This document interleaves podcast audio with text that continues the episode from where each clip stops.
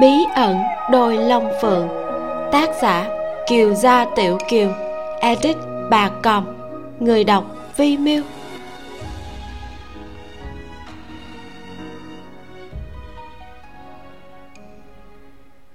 Chương 76 bị bắt. Lúc chạng vạn xe ngựa đã đến bên ngoài phủ hạ lan từ đây cho đến hôm diễn ra hội nghị thường kỳ của thương hội đồng minh bắc lục tỉnh chỉ còn 3 ngày. Các đại lão gia của ngành thương nghiệp đã tới hơn phân nữa, hiện giờ đều đang ở trong phủ hà lan. Vì thế trong phủ ngoài phủ canh chừng rất nghiêm ngặt. Thấy hạ lan nhân trở về thủ vệ cuốn quýt tiến lên dẫn ngựa. Đại tiểu thư. Mặt trời chiều ngã về phía tây hạ lan nhân xoay người xuống ngựa ghé tay thủ vệ thầm thì vài câu thủ vệ gật đầu thưa vâng vội vàng chạy vào trong phủ. Hạ lan nhân đi đến bên cửa sổ xe ngựa hạ giọng nói các vị tạm chờ một lát dân nữ phân phó thủ về đi chuẩn bị xe lăn. Khấu lẩm gật đầu cách cửa sổ xe trả lời danh sách khách nhân của thương hội đã đến lạc dương bao gồm cả gia quyến hộ vệ gia phó và người hầu đi theo. Bằng tốc độ nhanh nhất hãy đưa cho bản quan một bản sao lại bổ sung tận lực ghi chép thật tỉ mỉ kỹ càng. Hạ lan nhân gật đầu. Dân nữ minh bạch. Chỉ chốc lát sau, hạ lan gia phó đẩy xe lăn ra.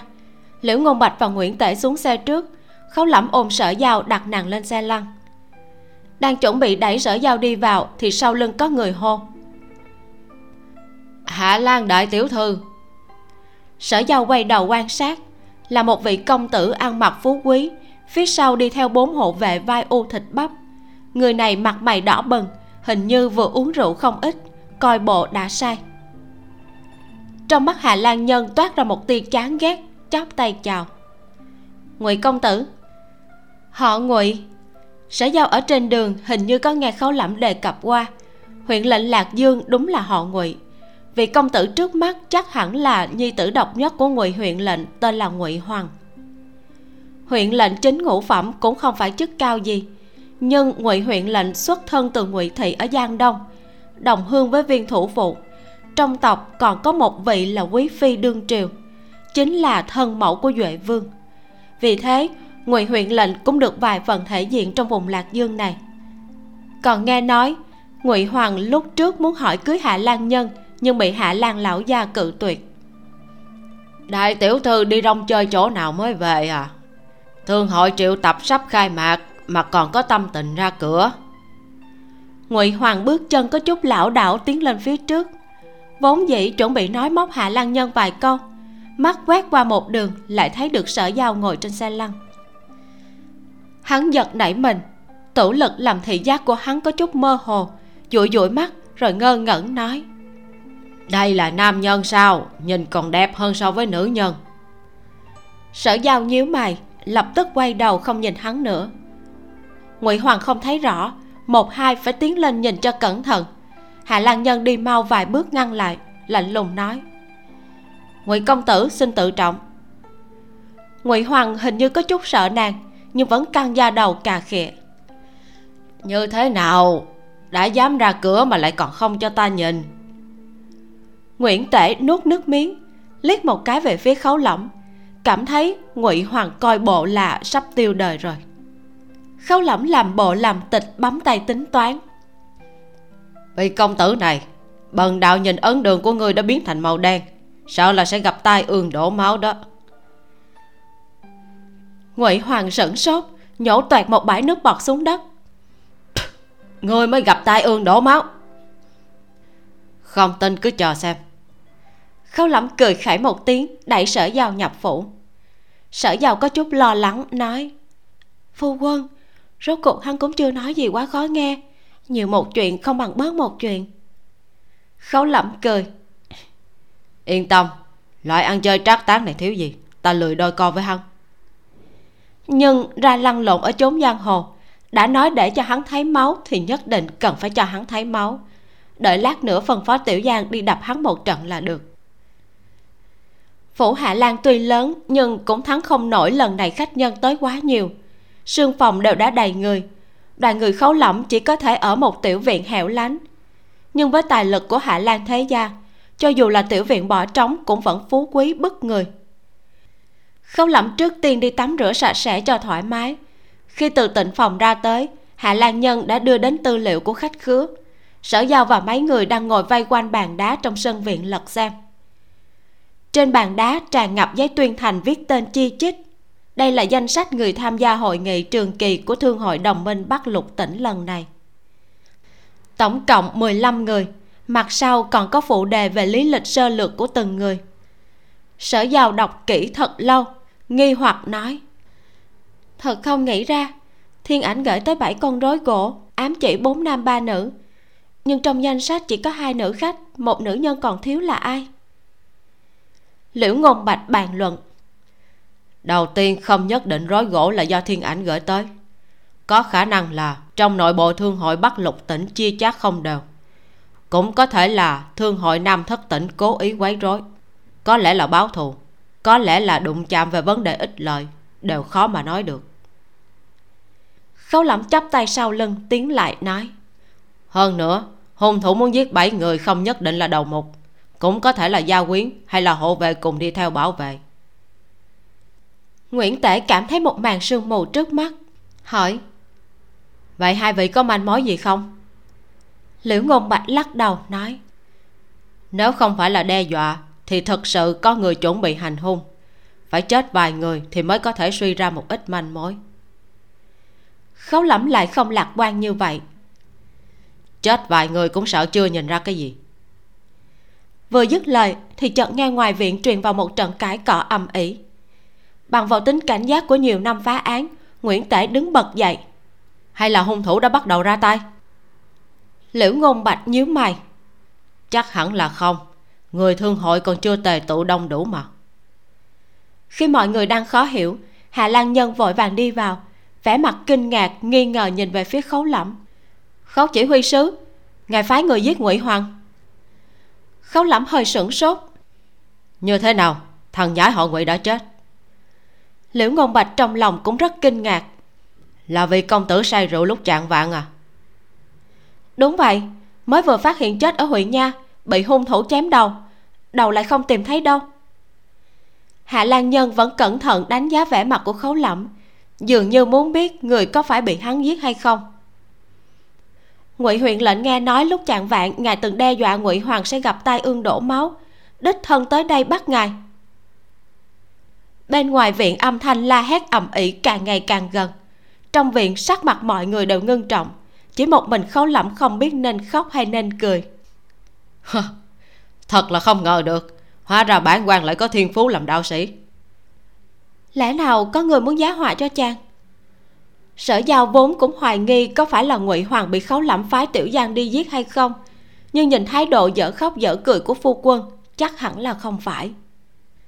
Khấu lẩm hơi nhún vai, không tiếp tục đề tài này. Ai mà biết?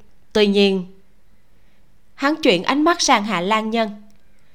Chỉ là một đạo sĩ thuận miệng phán mệnh cho người, bất hạnh lại thành sự thật. Vậy là có thể coi là hung phạm. Không có bằng chứng gì cả mà phủ hạ lan của người cứ để cho huyện lệnh tới cửa bắt người. Tục ngữ có câu, cường long nan áp địa đầu xa. Tộc hạ lan đã chiếm cứ địa bàn lạc dương cả trăm năm, còn ngụy huyện lệnh tới đây nhậm chức cùng lắm chỉ hai năm mà thôi. Cường long nan áp địa đầu xa, nghĩa là rồng có dũng mãnh cũng không thắng được rắn trên địa bàn của nó. Hạ lan nhân cười khổ giải thích, khấu chỉ huy sứ, ngụy huyện lệnh không chỉ mang theo bộ khoái hắn còn thỉnh chu trạch, chu bách hộ của lạc dương cẩm y vệ bách hộ sở cùng tới. Chúng ta có dù ăn gan hùng tim báo cũng không dám cản trở cẩm y vệ. Vẻ mặt của khấu lẩm nháy mắt lạnh băng. Sự tình không liên quan tới mình. Liễu ngôn bạch bỗng dưng bật cười. Cẩm y vệ địa phương giúp đỡ huyện nha bắt người, còn bắt được đương triều chỉ huy sứ cẩm y vệ. Cũng hay thật nhỉ? Đang lúc nói chuyện thì ngụy huyện lệnh đã dẫn người vọt vào. Tàn tử đau thương khiến hai mắt của ông ta đỏ bừng, cả người gần như là điên cuồng. Quả nhiên, phía sau ngoại trừ bộ khoái nha môn còn có mấy nam tử oai hùng, đầu đội mũ sáu cạnh, người mặc phi ngư phục, đúng là cẩm y vệ địa phương. Ngụy huyện lệnh nhìn thoáng qua mọi người để phân biệt, rồi chỉ vào khấu lẫm búi tóc đạo sĩ. Bắt tên hùng đồ này cho ta hạ lan nhân khuyên nhủ. Ngụy đại nhân, các vị này đều là đồng môn của dân nữ. Chạng vạn mới tới lạc dương, chưa bao giờ rời khỏi phủ một bước, sao có thể là hung thủ được? Nguyễn tể đứng dậy lấy vỏ kiếm ngăn bộ khoái lại. Hàng năm hắn ở bên ngoài phá án nên cũng học chút võ công, giận dữ nói. Ngụy đại nhân, hung án còn chưa xét xử. Ngài tùy ý nói ra hai chữ hung đồ là đã vi phạm luật của đại lương gia chủ hạ lan triết biết được tin tức cũng từ yến phòng bước nhanh tới nói. Ngụy đại nhân vụ án này không có bằng chứng ngài tới cửa bắt người sao được? Một loạt một năm miệng mười ngụy huyện lệnh không kịp phản bác. Một bộ khoái chạy như bay vào viện nói. Đại nhân đại nhân đầu thiếu gia bị chém rất đã tìm được rồi. Ngụy huyện lệnh run rẩy. Ở ở nơi nào? Bộ khoái nói dạ lăn dưới gầm giường. Nhi tử của ta. Ngụy huyện lệnh rốt cuộc không chịu nổi, cực kỳ bi thương rống lên một câu, rồi hôn mê bất tỉnh. Các bộ khoái ba chân bốn cẳng nâng huyện lệnh rời khỏi tiểu viện. Chỉ còn lại dương bộ đầu của huyện nha lạc dương tiếp tục đại diện cho huyện lệnh chỉ vào khấu lẫm trừng mắt chống đỡ. Bắt tên thần công này lại, mang về nho môn thẩm vấn. Dạ. Hai bộ khoái tuân lệnh đang muốn tiến lên khấu lẫm nói. Chậm đã hắn chỉ thuận miệng nói vậy thôi mà hai bộ khoái không hiểu sao lại cảm giác được một cổ áp lực rất lớn thật sự dừng bước. Khấu lẫm nhìn về phía chu trạch nói. Loại án mạng này từ khi nào lại thuộc về phạm vi quán hạt của cẩm y vệ địa phương? Chu bách hộ làm sằng bậy như vậy không sợ vì tổng chỉ huy sứ trong kinh thành hỏi tới. Chu trạch ôn quyền giải thích. Ta không phải quản bậy chỉ có chút quan hệ cá nhân với ngụy huyện lệnh. Tối nay đến huyện nha cùng hắn uống rượu. Vừa lúc phát hiện có một bóng đen phi thân qua đầu tường. Ta liền đuổi theo nhưng truy đến phía sau phủ nhà thì mất dấu tích. Khi chuẩn bị quay về lại ngửi được mùi máu tươi nồng đậm lập tức nhảy vào trong phòng thì nhìn thấy ngụy công tử đã bị chém đầu. Khấu lẩm vuốt ve lòng bàn tay nói vết thương trí mạng của ngụy công tử là bị chém đầu dương bộ đầu hỏi lại đầu đã bị chém, còn không nguy hiểm đến tính mạng hay sao? Liễu ngôn bạch giải thích, ý của huynh ấy chính là, ngụy công tử sau khi chết mới bị chém đầu, hay là vì bị chém đầu mà chết?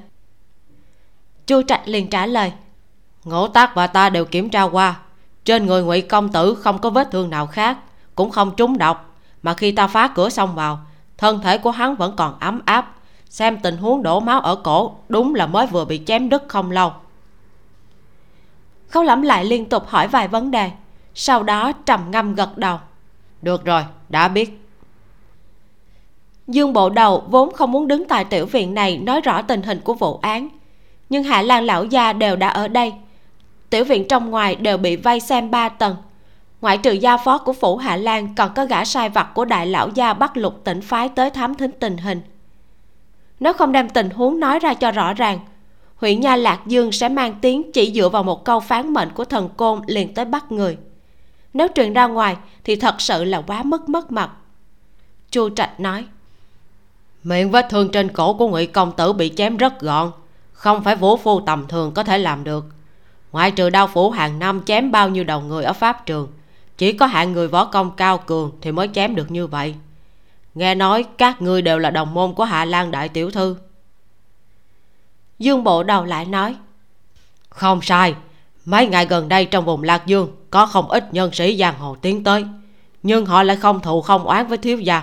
Chỉ có tên thần công này chàng vàng đe dọa thiếu gia không phải ngươi thì là ai? Chu trạch ngược lại vẫn còn khách khí nói có câu không có lửa thì sao có khói.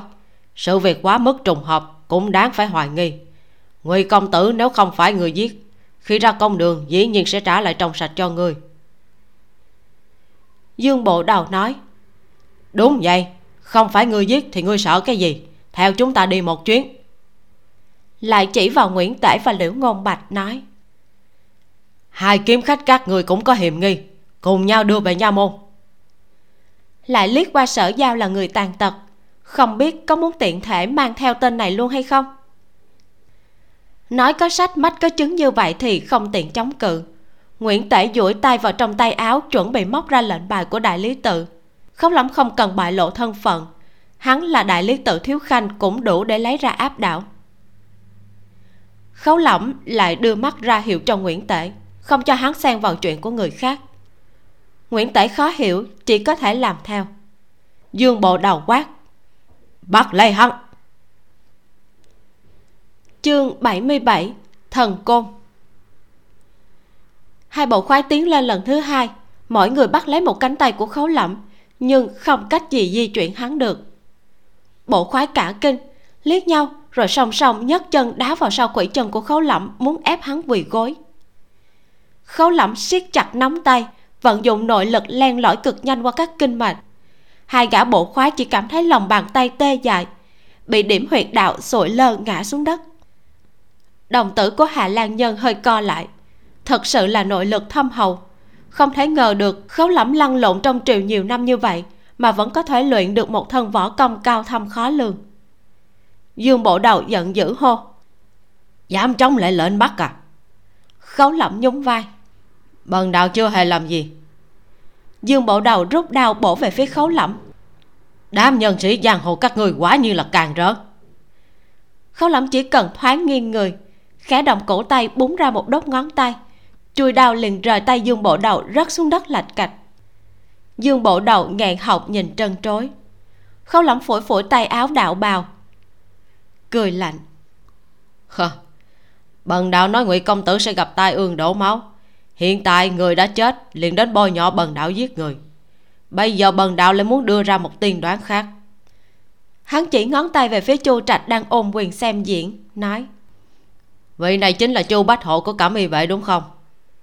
Bần đạo thấy ấn đường của ngươi còn đen hơn so với ngụy công tử.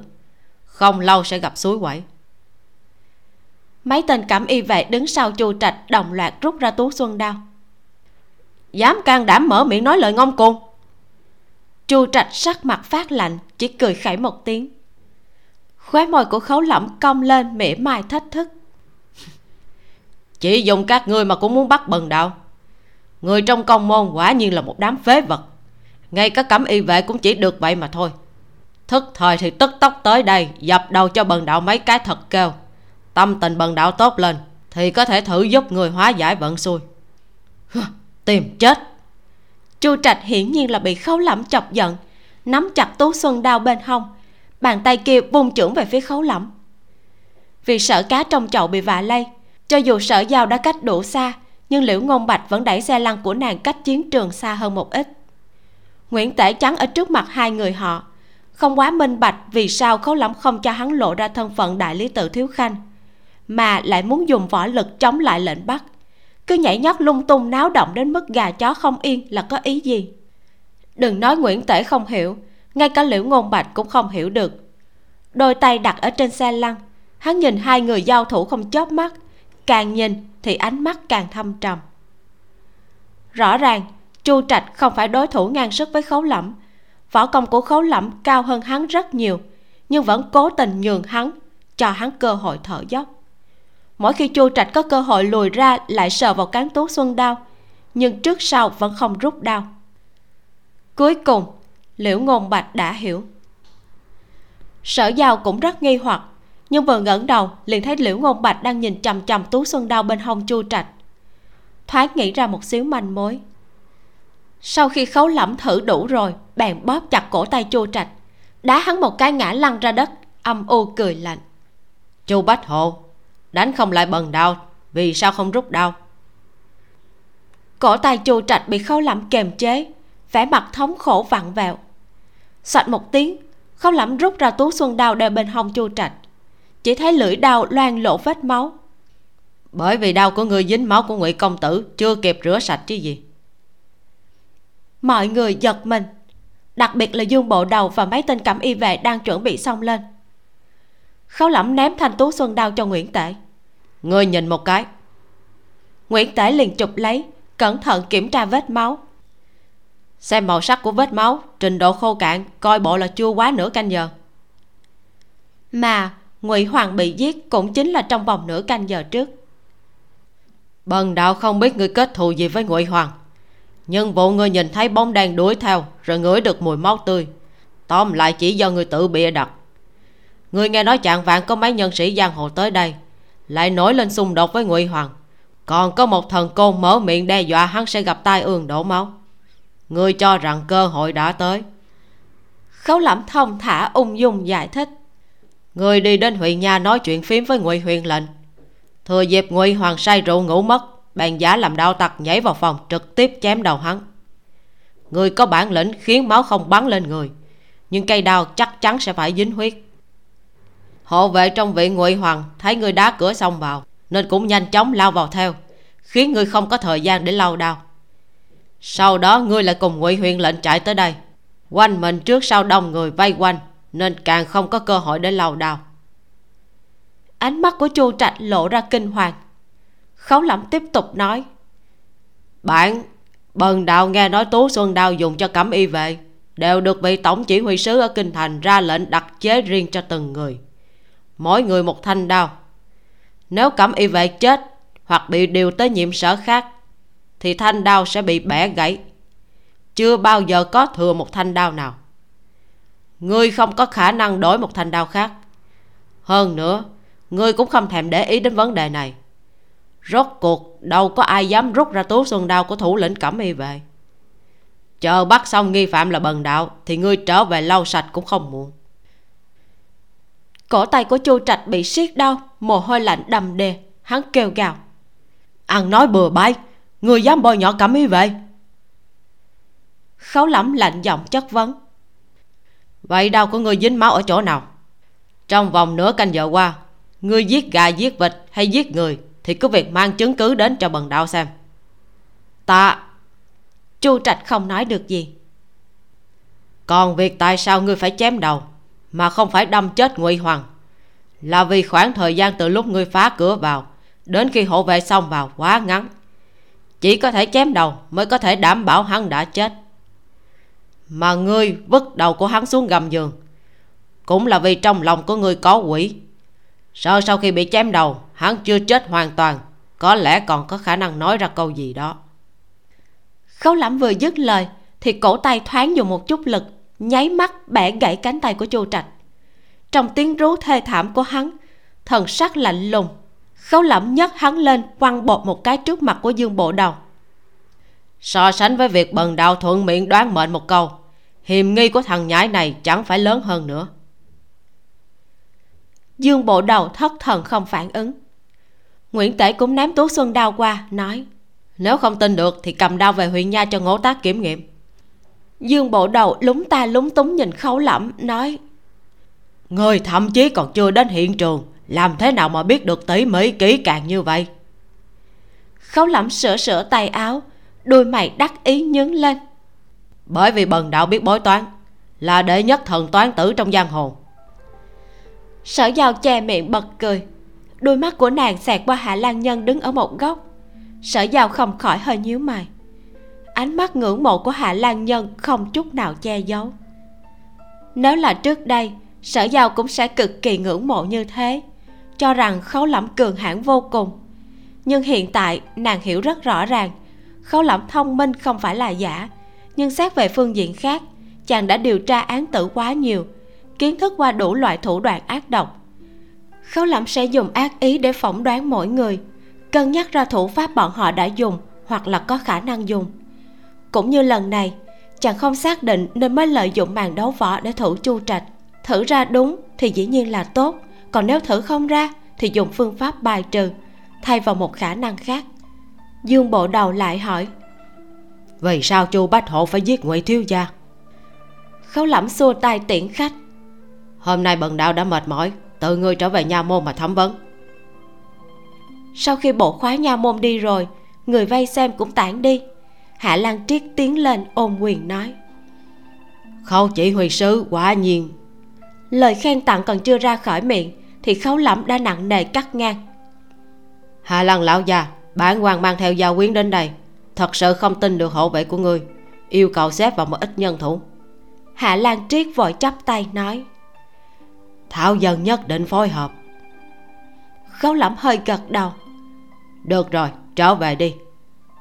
Hạ lan triết cáo lui. Khi hạ lan nhân bồi phụ thân rời khỏi viện còn quay đầu lại liếc khấu lẫm một cái.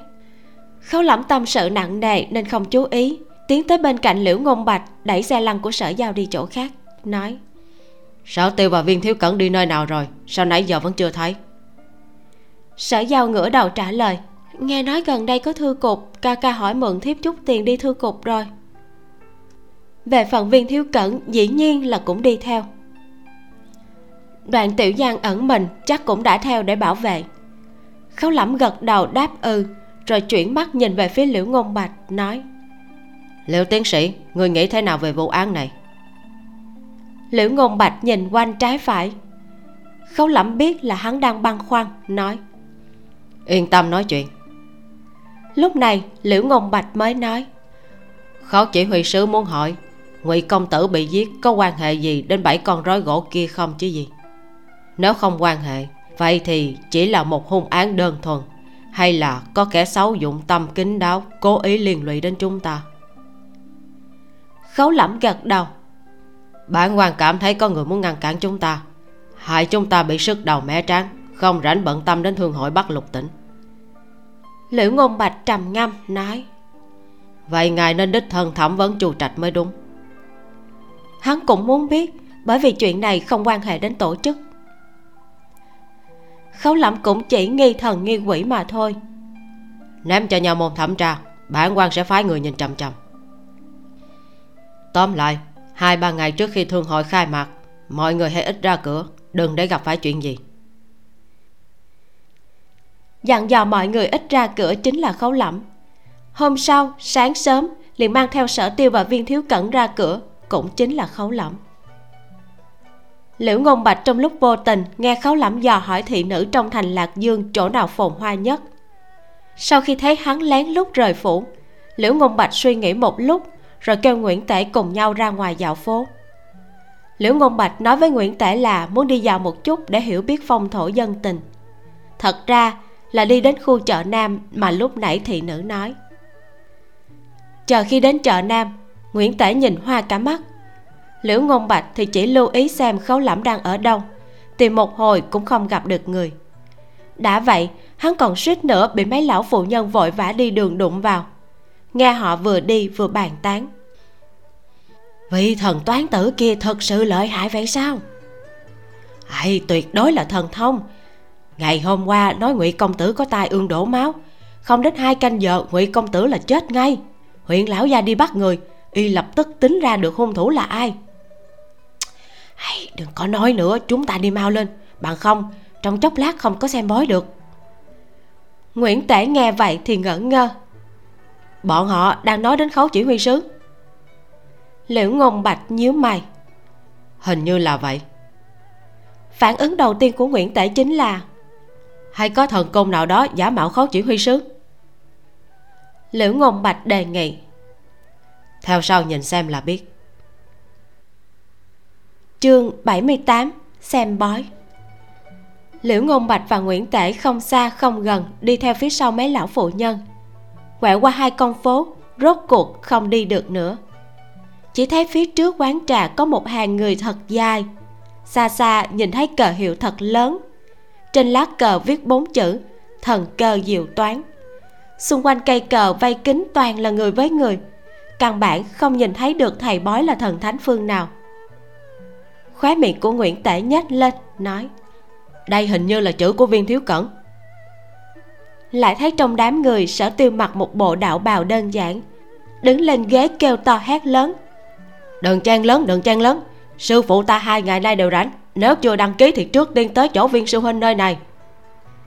Viên thiếu cẩn cũng mặc một bộ đạo bào đơn giản. Tay đang múa bút không ngừng, miệng thì liên tục báo giá.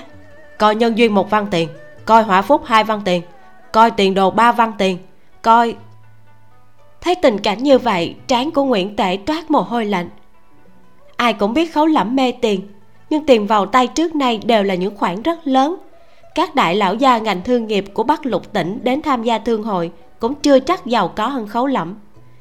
Vậy mà còn muốn thu vào một xíu lợi cực nhỏ như trước mắt, hẳn là không đói khát đến mức đó chứ. Bày ra một sạp đoán mệnh như vậy có thể kiếm được bao nhiêu tiền? Huống chi làm thầy bói không những hao tốn miệng lưỡi mà còn phải vận dụng đầu óc không ít. Liễu ngôn bạch cũng đang thầm nghĩ không khác gì nguyễn tể. Cũng cho rằng loại tham lam cực kỳ như khấu lẫm đâu thể nào mà hao phí tinh lực đi kiếm tiền xu. Sợ rằng hắn lén lúc đi làm chuyện này chắc hẳn là có mục đích khác. Sở tiêu la hét đến mức cổ họng bốc khói. Trong đám người thấy được hạt trong bầy gà liễu ngôn bạch và nguyễn tể vội vàng từ trên ghế nhảy xuống, nói với viên thiếu cẩn. Lão sư tới. Nhìn thấy sở tiêu đi về hướng liễu ngôn bạch, viên thiếu cẩn cũng muốn theo, nhưng hắn bị một đám người vây quanh không thể nào đứng lên được. Chỉ có thể xa xa chắp tay khom lưng chào hỏi hai người, lau mồ hôi rồi tiếp tục viết tên đăng ký vào chỗ trống của quyển sổ. Sở tiêu tiến lên hành lễ với lão sư. Liễu ngôn bạch nói, biết các người làm thủ hạ cho y thật không dễ dàng nhưng sở tiêu lúng túng nói là rất mất mặt đó ạ. À? nguyễn tể thật sự là hết ý kiến, nói sở công tử, trọng điểm không phải là mất mặt. Hành vi của các ngươi thuộc về lừa đảo tiền tài của bá tánh, nghiêm trọng xúc phạm luật đại lương. Đặc biệt các ngươi còn có chức quan trong người, tội nặng thêm một bậc. Sở tiêu sớm đã học thuộc lòng luật đại lương, vội vàng biện luận. Đâu thể nào chứ? Đây rõ ràng thuộc về phục vụ tín ngưỡng bình thường cho bá tánh mà thôi. Nguyễn tể chắp tay sau lưng, lời lẽ chính nghĩa. Nhưng ta và ngươi trong lòng đều biết rõ ràng, khấu chỉ huy sứ không phải là đạo sĩ, thậm chí cũng không được coi là thần côn. Xem bói lung tung, nói dối ăn tiền, như vậy chính là lừa đảo. Sở tiêu chớp chớp mắt. Nhưng người giúp bá tánh đoán mệnh cũng đâu phải là khấu đại nhân nguyễn tể và liễu ngôn bạch nghe vậy thì đều sửng sốt.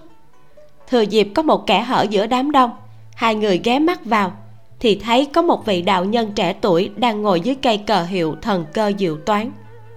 Đạo nhân này mặc đạo bào màu vàng nâu, bên ngoài khoác áo choàng đen, mang mặt nạ che đi nửa khuôn mặt, trông càng có vẻ cao thâm khó lường.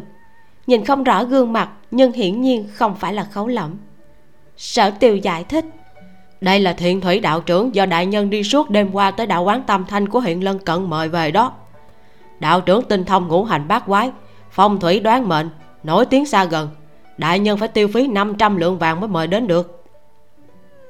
Nghe sở tiêu nói vậy, liễu ngôn bạch càng thêm xác định khấu lẩm có mục đích khác. Chắc hẳn đang muốn thu thập tình báo. Nguyễn tể hỏi thẳng, ngươi cùng viên công tử phụng mệnh thu thập tình báo ba người đứng ở chỗ khuất, sở tiêu hạ giọng trình bày. Phải, đại nhân dạy chúng ta, bước đầu tiên của tra án chính là thu thập tin tức từ khắp mọi nguồn. Rồi trong đống tin tức hỗn loạn này, sàng lọc ra những tin tức hữu dụng. Đây không khác gì đang mò kim đáy biển, nhưng chỉ cần tìm được một tin tức hữu dụng là có thể rút dây động rừng. Cho nên không thể nào sợ phiền, không thể sợ khổ, càng không thể sợ mất mặt. Liễu ngôn bạch hơi gật đầu, nói, phải chính là đạo lý như vậy. Sở tiêu nhẹ nhàng thở ra vỗ vỗ bộ ngực. À, vậy thật là tốt. Vốn dĩ đồ đệ còn có chút hoài nghi khấu đại nhân cố tình chỉnh hai chúng ta. Nguyễn tể khều vai liễu ngôn bạch. Liễu huynh. Liễu ngôn bạch theo hướng tay chỉ của hắn thấy trên tầng hai của trà lâu mà sạp đoán mệnh dựa vào khấu lẫm đang vẫy tay kêu bọn họ. Sở tiêu vội vàng quay về làm việc nói lão sư đồ đệ đi trước. Liễu ngôn bạch cùng nguyễn tể đi lên lầu hai của quán trà tiến vào nhã gian. Khấu lẩm đang khí định thần nhàn ngồi ở cửa sổ uống trà.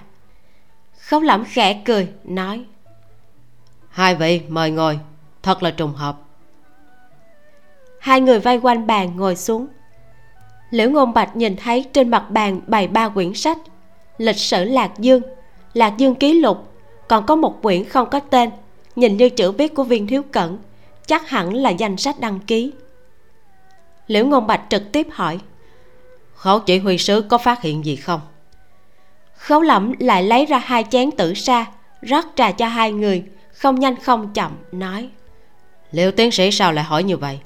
Bản quan chỉ là thừa dịp hôm qua kiếm được thanh danh thần toán tử, nhân cơ hội vớt một số tiền mà thôi liễu ngôn bạch nhìn ra ngoài cửa sổ nói nghe sở tiêu nói ngài dùng không ít vàng thỉnh về một vị đạo trưởng. Đây là làm kinh doanh lỗ vốn rồi.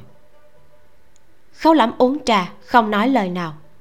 Liễu ngôn bạch lại chỉ ra hơn nữa đây thật là biện pháp nhanh nhất để hiểu biết thế cục của lạc dương. Trước mặt thần phật con người luôn nói chuyện tương đối chân thành. Vừa dứt lời chợt nghe dưới lầu có tiếng vó ngựa. Theo sau là một trận quát tháo chói tai. Nhường đường tập trung ở chỗ này làm gì? Không giải tán thì tất cả đều bắt về nha môn. Nguyễn tế nhìn ra ngoài thăm dò thấy một đoàn người cưỡi ngựa mặc quân phục uy vũ bị người xếp hàng đoán mệnh lắp kính đường đi. Nguyễn tể cau mày nói là người hà nam vệ ra soát lại bản đồ lạc dương đã được ghi nhớ trong đầu liễu ngôn bạch nói cách ba con phố phía trước đúng là nam đại doanh là trụ sở của hà nam vệ. Hà nam vệ ngoại trừ đóng quân ở lạc dương còn thống lĩnh nghi vệ tư của phủ lạc vương và thiên hộ sở của tùng huyện chịu trách nhiệm về sự an ổn của toàn bộ lạc dương. Sau khi quyết định tổ chức hội nghị thường kỳ thương hội đồng minh bắc lục tỉnh hạ lan lão gia sợ nhiều người nhiều sai lầm chuẩn bị dời đến sơn trang ở ngoại thành lạc dương để tổ chức chính là hà nam vệ phụ trách cung cấp bảo hộ. Dân không đấu với quan, đám người xem bói lập tức nhường ra một con đường. Binh sĩ dục ngựa vượt qua, đi đến trước sạp đoán mệnh. Người cầm đầu ghìm ngựa dừng lại, nhìn về phía bàn đoán mệnh, hỏi, ngươi chính là vị thần toán tử trong vụ án của ngụy công tử tối hôm qua? Thiện thủy đạo trưởng khẽ gật đầu, nói, không biết quan gia là trong đám người có kẻ giới thiệu. Vị này chính là phạm tướng quân phạm dương, chỉ huy đồng tri của nam đại doanh. Thiện thủy đạo trưởng ngồi không nhúc nhích, đáp. À nghe danh đã lâu. Lớn mật. Binh sĩ phía sau phạm dương quát lớn, đang muốn dục ngựa tiến lên giáo huấn, thì bị phạm dương ngăn lại. Phạm dương nhìn thiện thủy đạo trưởng cười lạnh, nói. Nghe nói đạo trưởng tính quẻ cực chuẩn, không bằng tính thử cho ta một quẻ xem sao thiện thủy đạo trưởng ngước mắt nhìn hắn, hỏi, không biết tướng quân muốn xem quẻ gì? Phạm dương dục ngựa tiến lên. Đoán tương lai xa không biết có chuẩn hay không. Vậy thì tính thử tương lai gần đi, càng gần càng tốt. Thiện thủy đạo trưởng gật đầu, bấm tay tính toán, trong miệng lẩm bẩm, sau đó phán một câu. Tướng quân xuống ngựa. Phạm dương cao mày hỏi Ngươi nói gì thế? Khóe môi thiện thủy đạo trưởng hơi nhếch lên. Bần đạo nói, một quẻ này tính cho ngài chính là tướng quân xuống ngựa. Một đám người đang khó hiểu, thì tuấn mã phạm dương đang cưỡi đột nhiên hí vang, chân trước cong lại quỳ rạp xuống đất. Phạm dương suýt nữa là kinh hô ra tiếng, cuốn quýt từ trên lưng ngựa nhảy xuống. Chỉ thấy tuấn mã lăn trên mặt đất một vòng, lại hoàn hảo không tổn thương gì đứng lên sửng sốt một lát, phạm dương trả giận mắng. Tên thần côn nhà ngươi động tay động chân gì với ngựa của ta? Thiện thủy đạo trưởng cười tủm tỉm. Tướng quân sao lại nói vậy? Bao nhiêu đôi mắt đều nhìn rõ ràng, bần đạo ngồi ở sau bàn không hề nhúc nhích một chút nào. Trung quanh lập tức nghị luận sôi nổi. Đúng đó, ta thấy rành mạch, đạo trưởng không hề nhúc nhích mà đạo trưởng tính quẻ thật là chuẩn quả nhiên là tướng quân xuống ngựa. Đạo trưởng quá thật là thần thông. Sở tiêu và viên thiếu cẩn nhịn không được, ngẩng đầu nhìn thoáng qua lầu hai. Quả nhiên thấy khấu lẩm đứng ở cửa sổ, trong tay cầm một mảnh lá trà. Phạm dương cũng là người tập võ, dĩ nhiên biết có người chơi xấu, nhưng hắn lại không thể đoán được là làm cách nào. Có thể thấy, người đánh lén sở hữu võ công vượt xa hắn nhìn đám ngu dân vây xung quanh càng thêm sùng bái tên thần côn này. Hắn xoay người lên ngựa, sắc mặt xanh mét. Đi. Cho đã. Viên thiếu cẩn cầm bút tiến lên, vươn tay nghiêm túc nhắc nhở. Vị tướng quân này, ngài vừa xem một quẻ nội dung thuộc về họa phúc, xin trả hai văn tiền. Nguyễn tể ở trên tầng hai trà lâu, suýt nữa là cười ra tiếng, nói viên công tử thật đúng là tận trung cương vị công tác. Khâu lẩm khinh bỉ ngồi xuống, nói, đáng tiếc là ngốc tử chỉ biết nghe theo mệnh lệnh. Kêu hắn lấy tiền đăng ký cũng chỉ biết lấy tiền đăng ký. Chẳng có một chút mẫn cảm nào đối với tin tức bá tánh cung cấp. Bản quan còn phải mất công xem xét từng điều. Nguyễn tể hỏi, ngài đã tra ra gì chưa? Khấu lẩm thấp giọng trong vòng mấy năm nay ở lạc dương, đích xác có rất nhiều chỗ đáng giá hoài nghi, không giống bình thường. Nguyễn tể khẩn trương hỏi, chuyện như thế nào? Bản quan đang trải vuốt lại. Ví dụ như, trong vòng 6 năm qua, dân cư mất tích có chút vượt quá lẽ thường. Bản quan nhìn trong bản đăng ký, có rất nhiều quẻ là tìm người, cũng không biết trong đó có gì kỳ quặc. Đầu ngón tay gõ gõ lên quyển sổ đăng ký trên bàn, khấu lẩm có chút bực bội, nói đáng tiếc bản quan đối với việc gieo quả xem bói kia dốt đặt cán mài.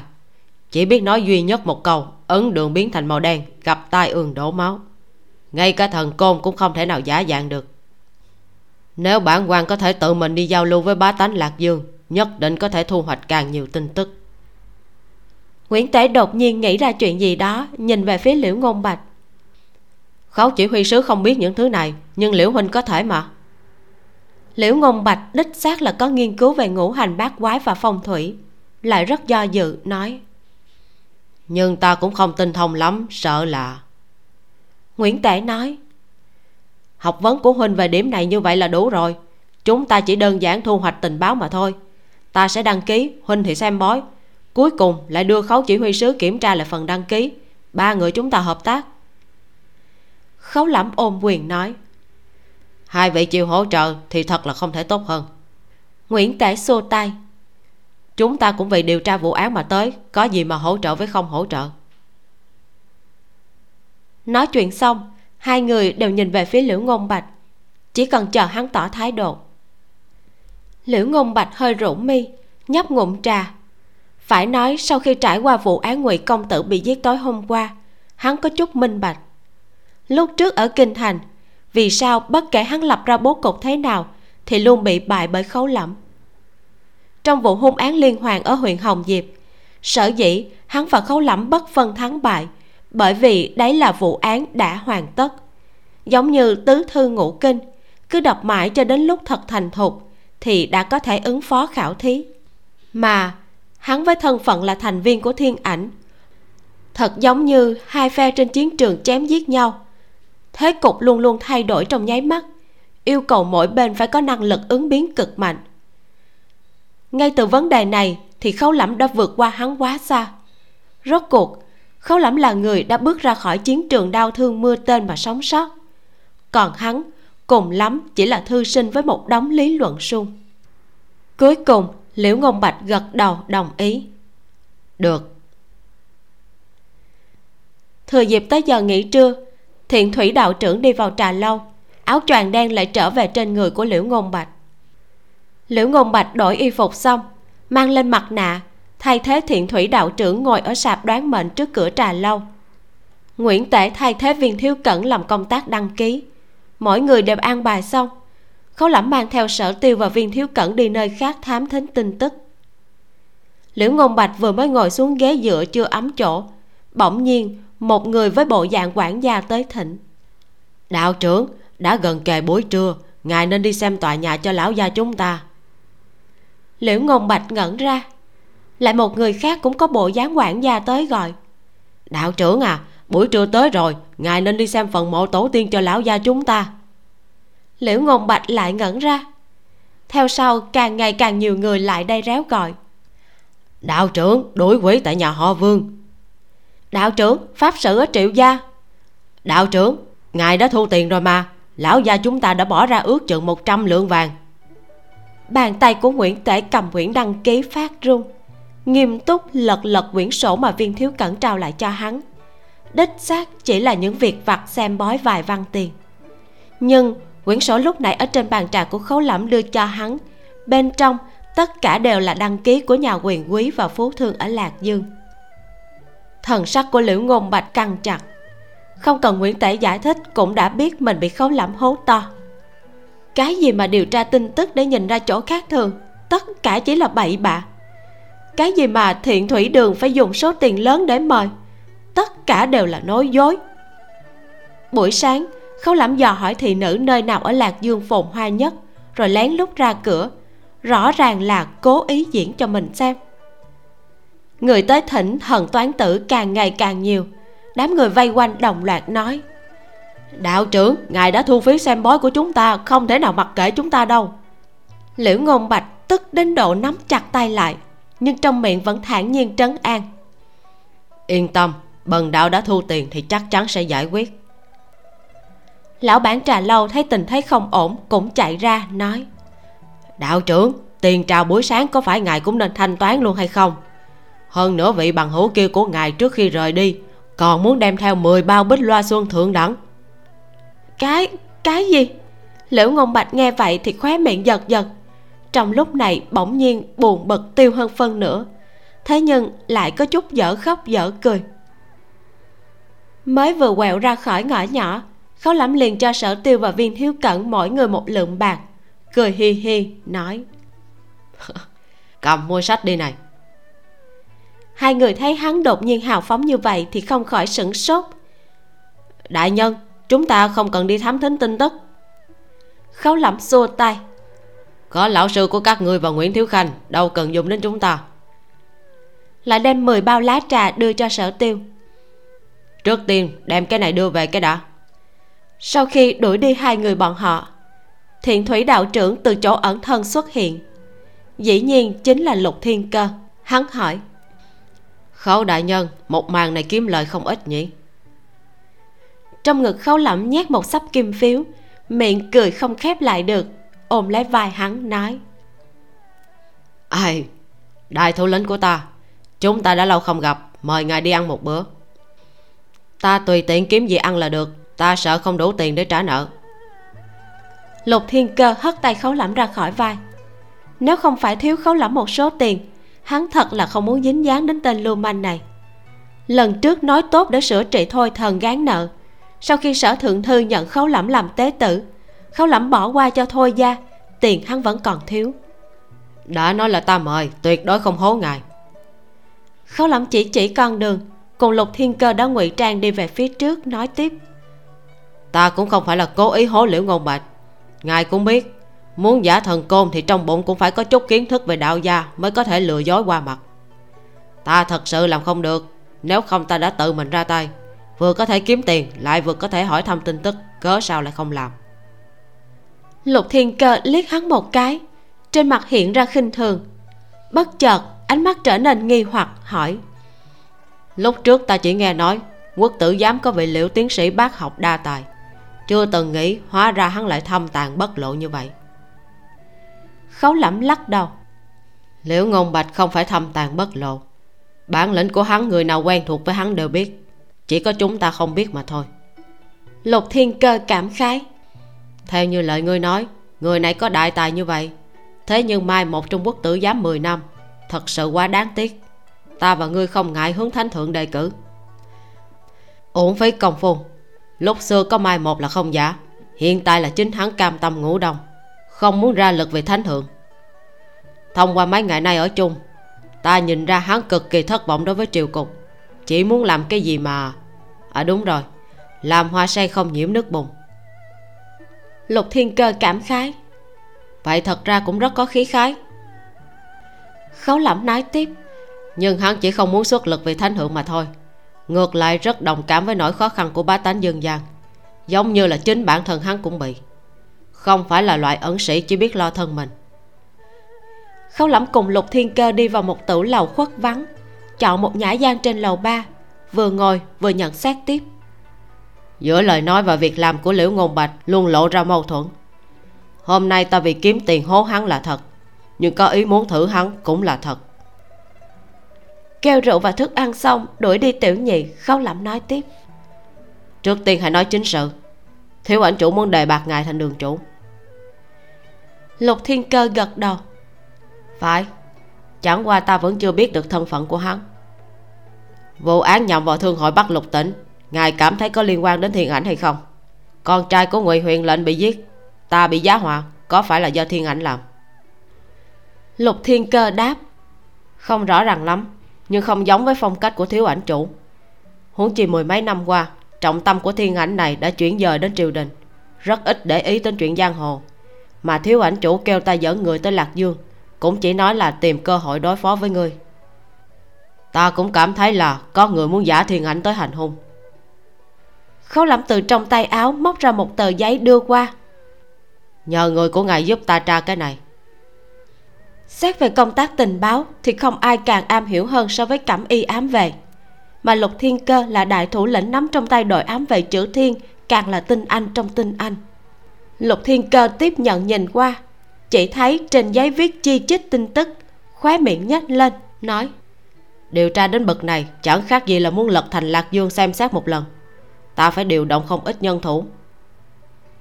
Khấu lẩm dỗi tay, không tra cũng có thể, đưa tiền đây. Lục thiên cơ xanh mặt, gấp tờ giấy lại nhét vào tay áo, nói 500 lượng vàng tiền công. Khấu lẩm trả giá 100 lượng vàng. Lục thiên cơ lại nói ta để phải làm cho ngươi biết bao nhiêu việc mới có thể thanh toán hết nợ. Khấu lẩm khinh khỉnh đáp ngài có bản lĩnh thì cứ trực tiếp trao tiền. Nhờ ngài làm việc gán nợ ta cũng thấy mệt. Hắn vừa dứt lời thì nghe cọc một tiếng cửa sổ giống như là bị ai đó gõ vào. Sau đó truyền vào tiếng gù gù là chim bồ câu. Lục thiên cơ đứng lên đi đến bên cửa sổ mở ra từ trên chân bồ câu gỡ xuống một ống trúc nhỏ. Trong ống trúc có một cuộn giấy vẽ một ít ký hiệu kỳ quái. Hắn nói thiếu ảnh chủ bảo ta đi đến cửa nam thành. Đồng tử của khấu lẩm co rụt lại nói bồ câu tìm tới được lẽ nào hắn đã biết chúng ta ngồi chung với nhau? Không sao đây không phải là bồ câu đưa tin bình thường. Trong bụng có cổ trùng chuyên nhận người. Cổ trùng? Khấu lẩm dường như đã từng nghe qua là cổ độc miêu cương. Lục thiên cơ không đáp mà nói ta đi trước để phòng ngừa. Người hãy nghỉ ngơi ở đây một canh giờ. Nếu lỡ thám tử của thiếu ảnh chủ ở vùng phụ cận canh chừng nhìn thấy bồ câu đưa tin hạ xuống chỗ này mà ngươi cũng ở đây vậy là ta gặp phiền toái lớn. Khấu lẩm lập tức đáp không thành vấn đề. Chương 79 quà tặng. Trong phủ hạ lan sở tiêu đưa về mấy bao trà xong, liền rời phủ ngay. Tiểu viện chỉ còn lại một mình sở giao. Ngồi ở cửa sổ lật xem sổ ghi chép đêm qua khấu lẫm lấy về. Đây là ghi chép theo từng tháng của lạc dương cẩm y vệ bách hộ sở. Có nhiệm vụ giám sát lạc vương, hà nam phủ và hà nam vệ. Hiện giờ, trên dưới cẩm y vệ có gần 20 vạn người, bao gồm 15 thiên hộ sở của địa phương. Bách hộ sở thì đếm không xuể cẩm y vệ bách hộ sở của địa phương đảm nhiệm công tác giám sát quan lại địa phương. Một khi phát hiện quan viên địa phương có hành động gì bất thường, bách hộ sở báo lên thiên hộ sở, rồi thiên hộ sở sẽ báo lên bộ tổng chỉ huy ở kinh thành. Khấu lắm sợ bọn họ lơ là chức phận, thường xuyên điểm danh kiểm tra bất chợt ghi chép giám sát của bách hộ sở. Nếu là bút ký vội vã viết cho có lệ để kịp nộp lên, thì từ độ cũ của giấy và màu mực phai liền có thể nhận ra ngay nhưng gã chu bách hộ của bách hộ sở lạc dương, người chém đầu nhi tử của huyện lệnh bị giam vào nhà tù của huyện nha, ghi chép giám sát của hắn, coi bộ làm rất sơ sài. Cho nên, sáng sớm khấu lẩm đã ra cửa thông qua con đường khác để đi thu thập tin tức. Sở giao thấy mình rảnh rỗi quá, không có việc gì làm, nên lật ra nhìn một chút để giết thời giờ, xem coi có điểm nào không giống với tình báo mà khấu lẩm thu thập về. Đấy chẳng phải là điểm đáng ngờ hay sao? Giao giao. Khấu lẩm đứng ngoài cửa sổ kêu nào một tiếng. Thời tiết tuy lạnh, nhưng sở giao vẫn thích mở cửa sổ cho thoáng khí. Nàng ngẩng đầu nhìn lên, hỏi, ủa, không phải nói buổi tối chồng mới trở về sao? Khấu lẩm đi đến tựa bên thành cửa sổ, chăm chú nhìn sở giao bên trong, khẽ mỉm cười, nói, làm xong sớm nên về sớm. Sở giao hơi cúi người ghé vào án thư, hỏi vậy có thu hoạch gì không? Rất có thu hoạch. Khấu lẩm rút bàn tay luôn giấu sau lưng trong tay cầm một hộp nhỏ bằng gỗ tùng vươn người qua bệ cửa sổ đặt lên án thư đắc ý khoe. Hôm nay phu quân của nàng kiếm lời lớn mua quà tặng nàng. Chàng lại tống tiền ai rồi? Sở giao vừa nghe lời này chợt nhíu mày. Thật ra nàng không có một chút hứng thú nào với món quà trước mặt bởi vì khẳng định là vật phẩm trang sức bằng vàng nhưng nàng không muốn quét sạch hưng phấn của khấu lẫm nên vẫn cầm lấy, mở ra. Bỗng dưng ngẩn người. Hóa ra là một cây bút lông chuột đã cũ, cán bút tróc sơn loang lỗ, có khắc bốn chữ nhỏ. Vân đoan cư sĩ, sở giao khó có thể tin. Thật cẩn thận lấy bút từ trong hộp ra, tay cầm bút khẽ run run.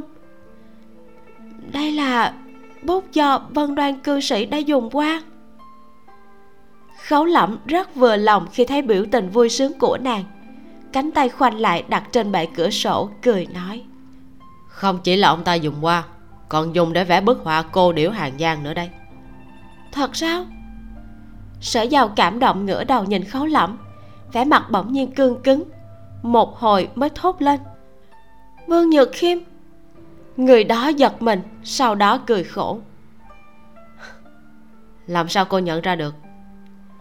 Sở giao tuy không biết thân phận đại thủ lĩnh của hắn, nhưng cũng nghe khấu lẩm kể lại phần lớn chuyện mà hắn đã trải qua nên cũng không sợ. Nàng thật vô cùng ngoài ý muốn, cười bất đắc dĩ, nói, phu quân đâu thể nào biết được ta sùng bái vân đoan cư sĩ? Lục thiên cơ ngẩn ra. Ngay cả chuyện này mà hắn cũng không biết sở giao vô cùng yêu thích mân mê cây bút lông không muốn buông tay. Ta chưa đề cập đến. Chuyện này mà còn phải đề cập nữa sao? Cũng là do lần trước lục thiên cơ theo lệnh của khấu lẩm lẻn vào phòng sở giao kiểm tra nàng có dịch dung hay không mới biết được chuyện này. Trong phòng của cô bốn vách tường đều treo tranh chữ. Gần như tất cả đều là của vân đoan cư sĩ.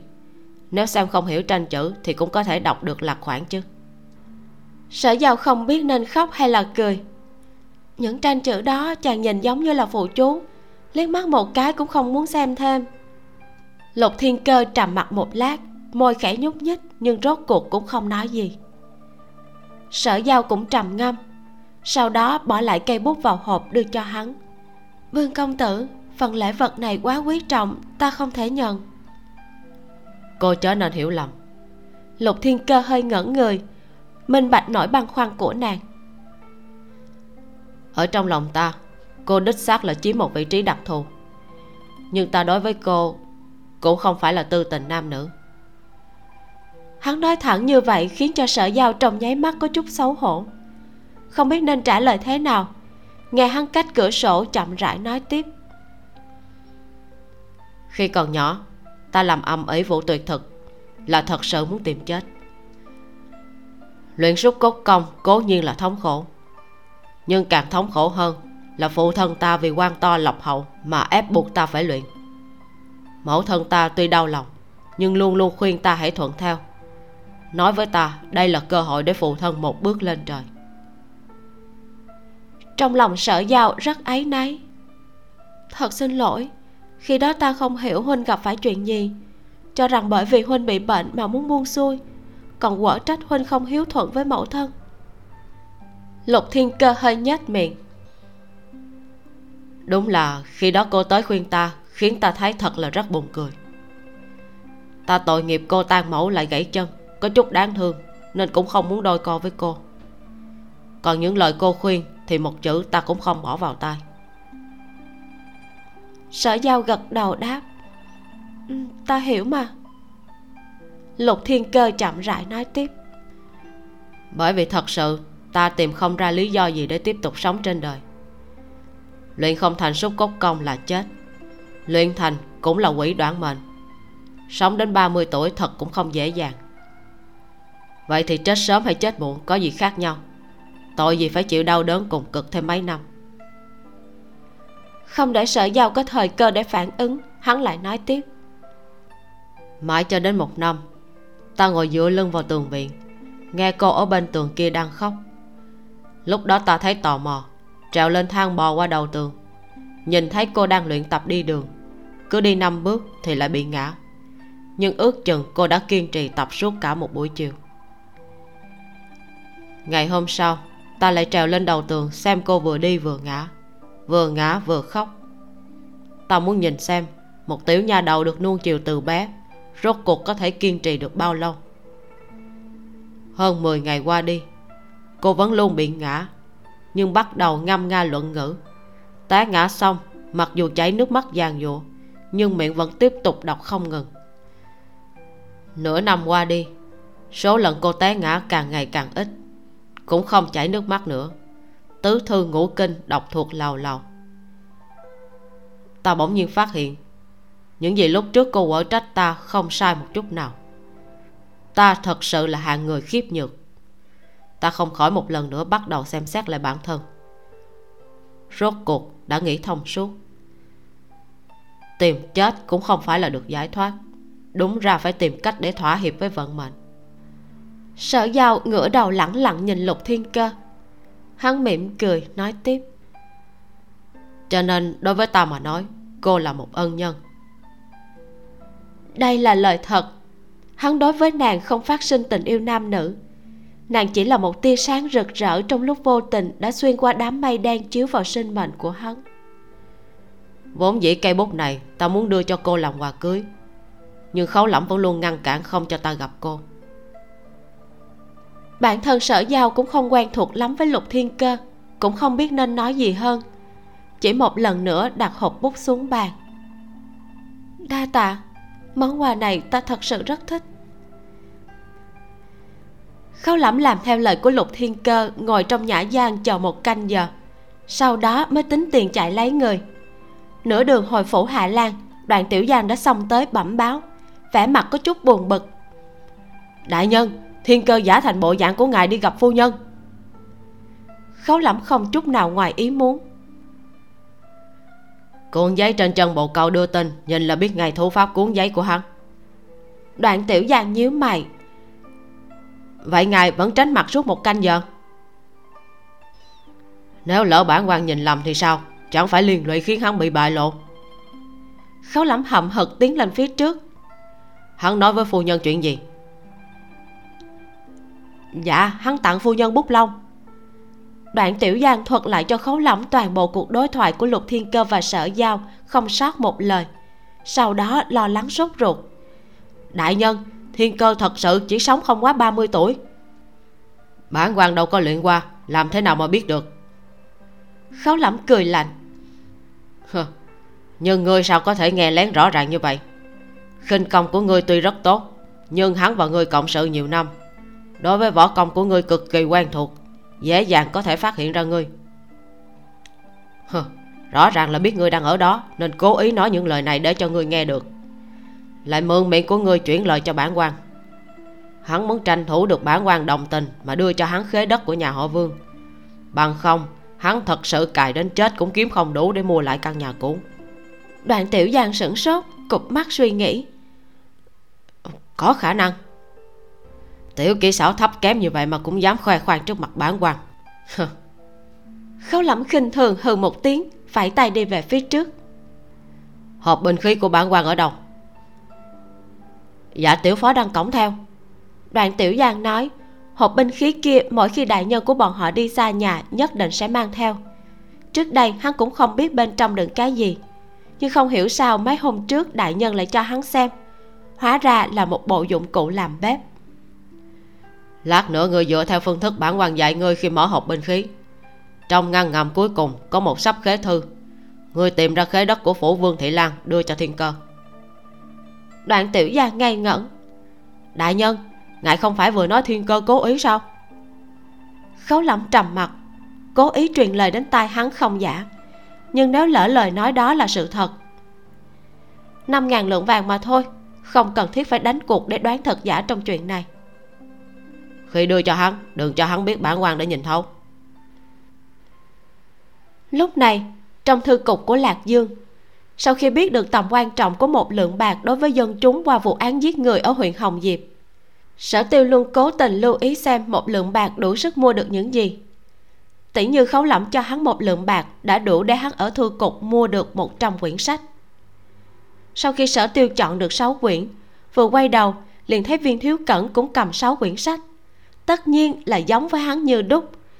Hắn thật sự là hết nói nổi. Không đợi sở tiêu móc mỉ chính mình, viên thiếu cẩn già nói trước. Thế nào? Ngươi mua rồi thì ta không được mua hả? Sở tiêu trợn trắng mắt. Ta cũng chỉ cảm thấy lãng phí mà thôi. Hai chúng ta cũng không có khả năng lập tức đọc xong cùng một lúc. Không bằng chia ra mà mua, sau đó trao đổi để đọc. Viên thiếu cẩn nghe vậy thì sửng sốt, suy nghĩ lại cảm thấy rất có đạo lý đích xác là có thể tiết kiệm được không ít tiền. Vì thế, hai người chia nhau mua. Sáu quyển sách, mỗi người trả tiền ba quyển. Khấu lẩm đã nói buổi chiều không có việc gì để làm. Hai người lại có tiền rủng rỉnh, bèn lên lầu hai của thư cục. Trong mỗi thư cục của thành lớn, thông thường sẽ thiết kế nhã tọa. Có thể ngồi xuống mua trà, vừa uống vừa đọc sách. Đặc biệt vào mùa đông thư cục cung cấp than hỏa, ấm áp mà không tốn tiền. Hai người đi lên ngồi xuống cùng một bàn. Cửa ải cuối năm nên trong thư cục cũng không đông khách. Ngoại trừ bàn của bọn họ còn có hai bàn khác, mỗi bàn ngồi một người. Nửa canh giờ sau, có thêm một vị công tử trẻ tuổi ôn tồn lễ độ lên lầu. Trong khoảng 16-17 tuổi, phía sau hắn đi theo hai nam tử cường tráng ăn mặc như gia phó, được hắn phân phó các ngươi đi xuống chờ, đừng ở chỗ này gây chướng mắt. Thiếu gia. Hai gia phó lộ vẻ khó xử. Lão gia bảo bọn thuộc hạ phải bảo hộ bên người thiếu gia không rồi đi xuống. Nhìn thiếu gia sinh khí, hai người đành phải lui về phía thang lầu. Nhưng chỉ đến gần thang lầu thì dừng lại đứng canh. Công tử trẻ tuổi mắt không thấy, tâm không phiền, nên cũng không bức bách bọn họ. Đi đến vị trí quen thuộc của hắn ngồi xuống sở tiêu nghe thấy động tĩnh, quay đầu liếc hắn một cái. Hắn cũng nhìn lại. Tối hôm qua, sở tiêu đã gặp qua hắn ở chỗ này, khẽ gật đầu chào. Người đó cũng gật đầu chào lại, khiêm tốn có lễ. Chỉ chốc lát sau, lão bản thư cục tự mình bưng bếp lò đựng đầy than cháy đỏ đi lên. Đặt ở bên người hắn, rồi lại yên lặng lui ra, sợ quấy rầy đến hắn. Sở tiêu hâm mộ chép miệng hạ giọng thầm thì với viên thiếu cẩn. Xem ra vị công tử này thân phận không bình thường. Viên thiếu cẩn đang chăm chú đọc sách, bèn ngẩng đầu nhìn, khinh bỉ nói. Ngươi là công tử nhà thượng thư, mà lại đi hâm mộ công tử nhà tri phủ. Ngươi cũng thật là có tiền đồ. Sở tiêu sửng sốt. Sao ngươi biết hắn là công tử nhà tri phủ? Viên thiếu cẩn lại mỉa mai tại sao có đôi lúc người lại biến thành kẻ ngốc như vậy? Người không nhìn thấy hai bội đao của gia phó kia à? Chế thức của bội đao. Biết rồi, người cũng thật cẩn thận. Sở tiêu đã học một khóa về bội đao nên hắn cũng biết phân biệt. Chỉ là hắn thật không chú ý. Ngươi viên thiếu cẩn giật mình. Hình như sở tiêu vừa mới khen hắn. Nhưng sở tiêu cũng không để ý, đã bắt đầu cắm cúi đọc sách ước chừng qua nửa canh giờ, đột nhiên một tiếng thét chói tai suýt nữa là đâm thủng màn nhĩ của sở tiêu. Viên thiếu cẩn cũng kinh ngạc giật nảy mình. Hai người vội vàng quay đầu lại. Thấy y phục của vị công tử trẻ tuổi kia đang bốc cháy. Cháy! Hai thanh niên đang đọc sách cũng bị dọa kêu thất thanh. Thiếu gia! Hai gia phó đứng ngay cửa thang lầu lập tức vọt tới. Một người cuốn quýt tìm nước, một người cởi áo ngoài muốn dập tắt ngọn lửa trên người của thiếu gia nhưng ngọn lửa này lại bùng cháy càng mãnh liệt hơn. Trong nháy mắt, vị công tử kia đã thành ngọn đuốc sống. Sở tiêu từ trong kinh hoảng hoàng hồn, cũng muốn cởi áo ngoài đi hỗ trợ dập lửa. Viên thiếu cẩn liền kéo hắn lại, mặt không còn chút máu nói. Vô dụng thôi. Trước đó một khoảng thời gian khấu lắm về lại phủ hạ lan. Trên đường đi ngang qua thư cục, còn ghé vào nhìn thoáng qua. Lên thang lầu, thấy hai ngốc tử đang cắm cúi đọc sách cũng không nói một tiếng, liền bỏ đi. Ra cửa, chỉ phân phó đoạn tiểu giang. Nếu ngô thanh chưa tới, thì phái người bảo vệ tốt bọn họ. Chờ hắn trở về tiểu viện, thông qua cửa sổ rộng mở xa xa, đã nhìn thấy sở giao đang nhìn chằm chằm cây bút trong tay. Không chớp mắt, thần sắc có chút hoảng hốt. Khấu lẩm nhíu mày, cũng đi tới dựa vào thành cửa sổ, nói, thiên cơ nói nàng đừng để trong lòng. Hắn làm vậy là vì muốn đi lừa khế đất trong tay ta thình lình bị bất ngờ, sở giao giật bắn mình đánh rơi cây bút trong tay xuống bàn. Thật sao? Sở giao nhẹ nhàng thở ra một hơi, khẩn trương nhặt lên cây bút xem có bị rớt hư hay không. Khấu lẩm đen mặt, đi đến phía trước cửa sổ, với tay lấy cây bút từ trong tay nàng. Sở giao dặn dò, cẩn thận một chút. Khâu lẩm hiếp mắt, nhìn chữ khắc trên cán bút. Vân đoan cư sĩ, không phải nàng sùng bái nhất là lão sư của nàng sao? Vân đoan cư sĩ này làm chức quan gì? Đôi mắt của sở giao cứ nhìn chằm chằm tay của khấu lẫm. Sợ chàng ta không cẩn thận làm gãy. Nàng nói vân đoan cư sĩ gửi gắm tình cảm vào núi sông, chưa từng ra làm quan. Khấu lẫm nhìn vẻ mặt khẩn trương của nàng. Có thể thấy được, thật là thích cây bút chứ không phải là người đưa bút. Thần sắc hắn hòa nhã hơn một chút, trả lại cho nàng. Sở giao vội vàng bỏ vào hộp đem cất khâu lẩm nhìn vẻ trân trọng của nàng, trong lòng hơi có chút bực bội. Hắn tặng nàng nhiều bảo bối như vậy, loại nào không phải là giá trị liên thành? Thế nhưng so ra vẫn kém với cây bút lông cũ mà người khác đã dùng qua hay sao? Nàng suy nghĩ như thế nào? Khâu lẩm bỗng nhiên có chút không nghĩ ra. Lục thiên cơ biết là nhờ vào những bức tranh ở trên tường. Khâu lẩm nhớ lại những bức tranh giống như phù chú trong phòng ngủ của nàng mặc dù xưa nay hắn vốn quan sát cẩn thận, nhưng thật sự chưa từng chú ý đến lạc khoản của những bức tranh chữ kia. Lục thiên cơ biết gãi đúng chỗ ngứa, hắn lại chỉ biết đưa cho nàng đồ trang sức. Những thứ đó đều là đồ mà hắn yêu thích, chứ không phải là đồ khiến cho nàng vui. Càng đáng sợ hơn chính là, ngay trước khi thành thân, hắn còn buộc nàng gỡ xuống tất cả những tranh chữ ở trên tường.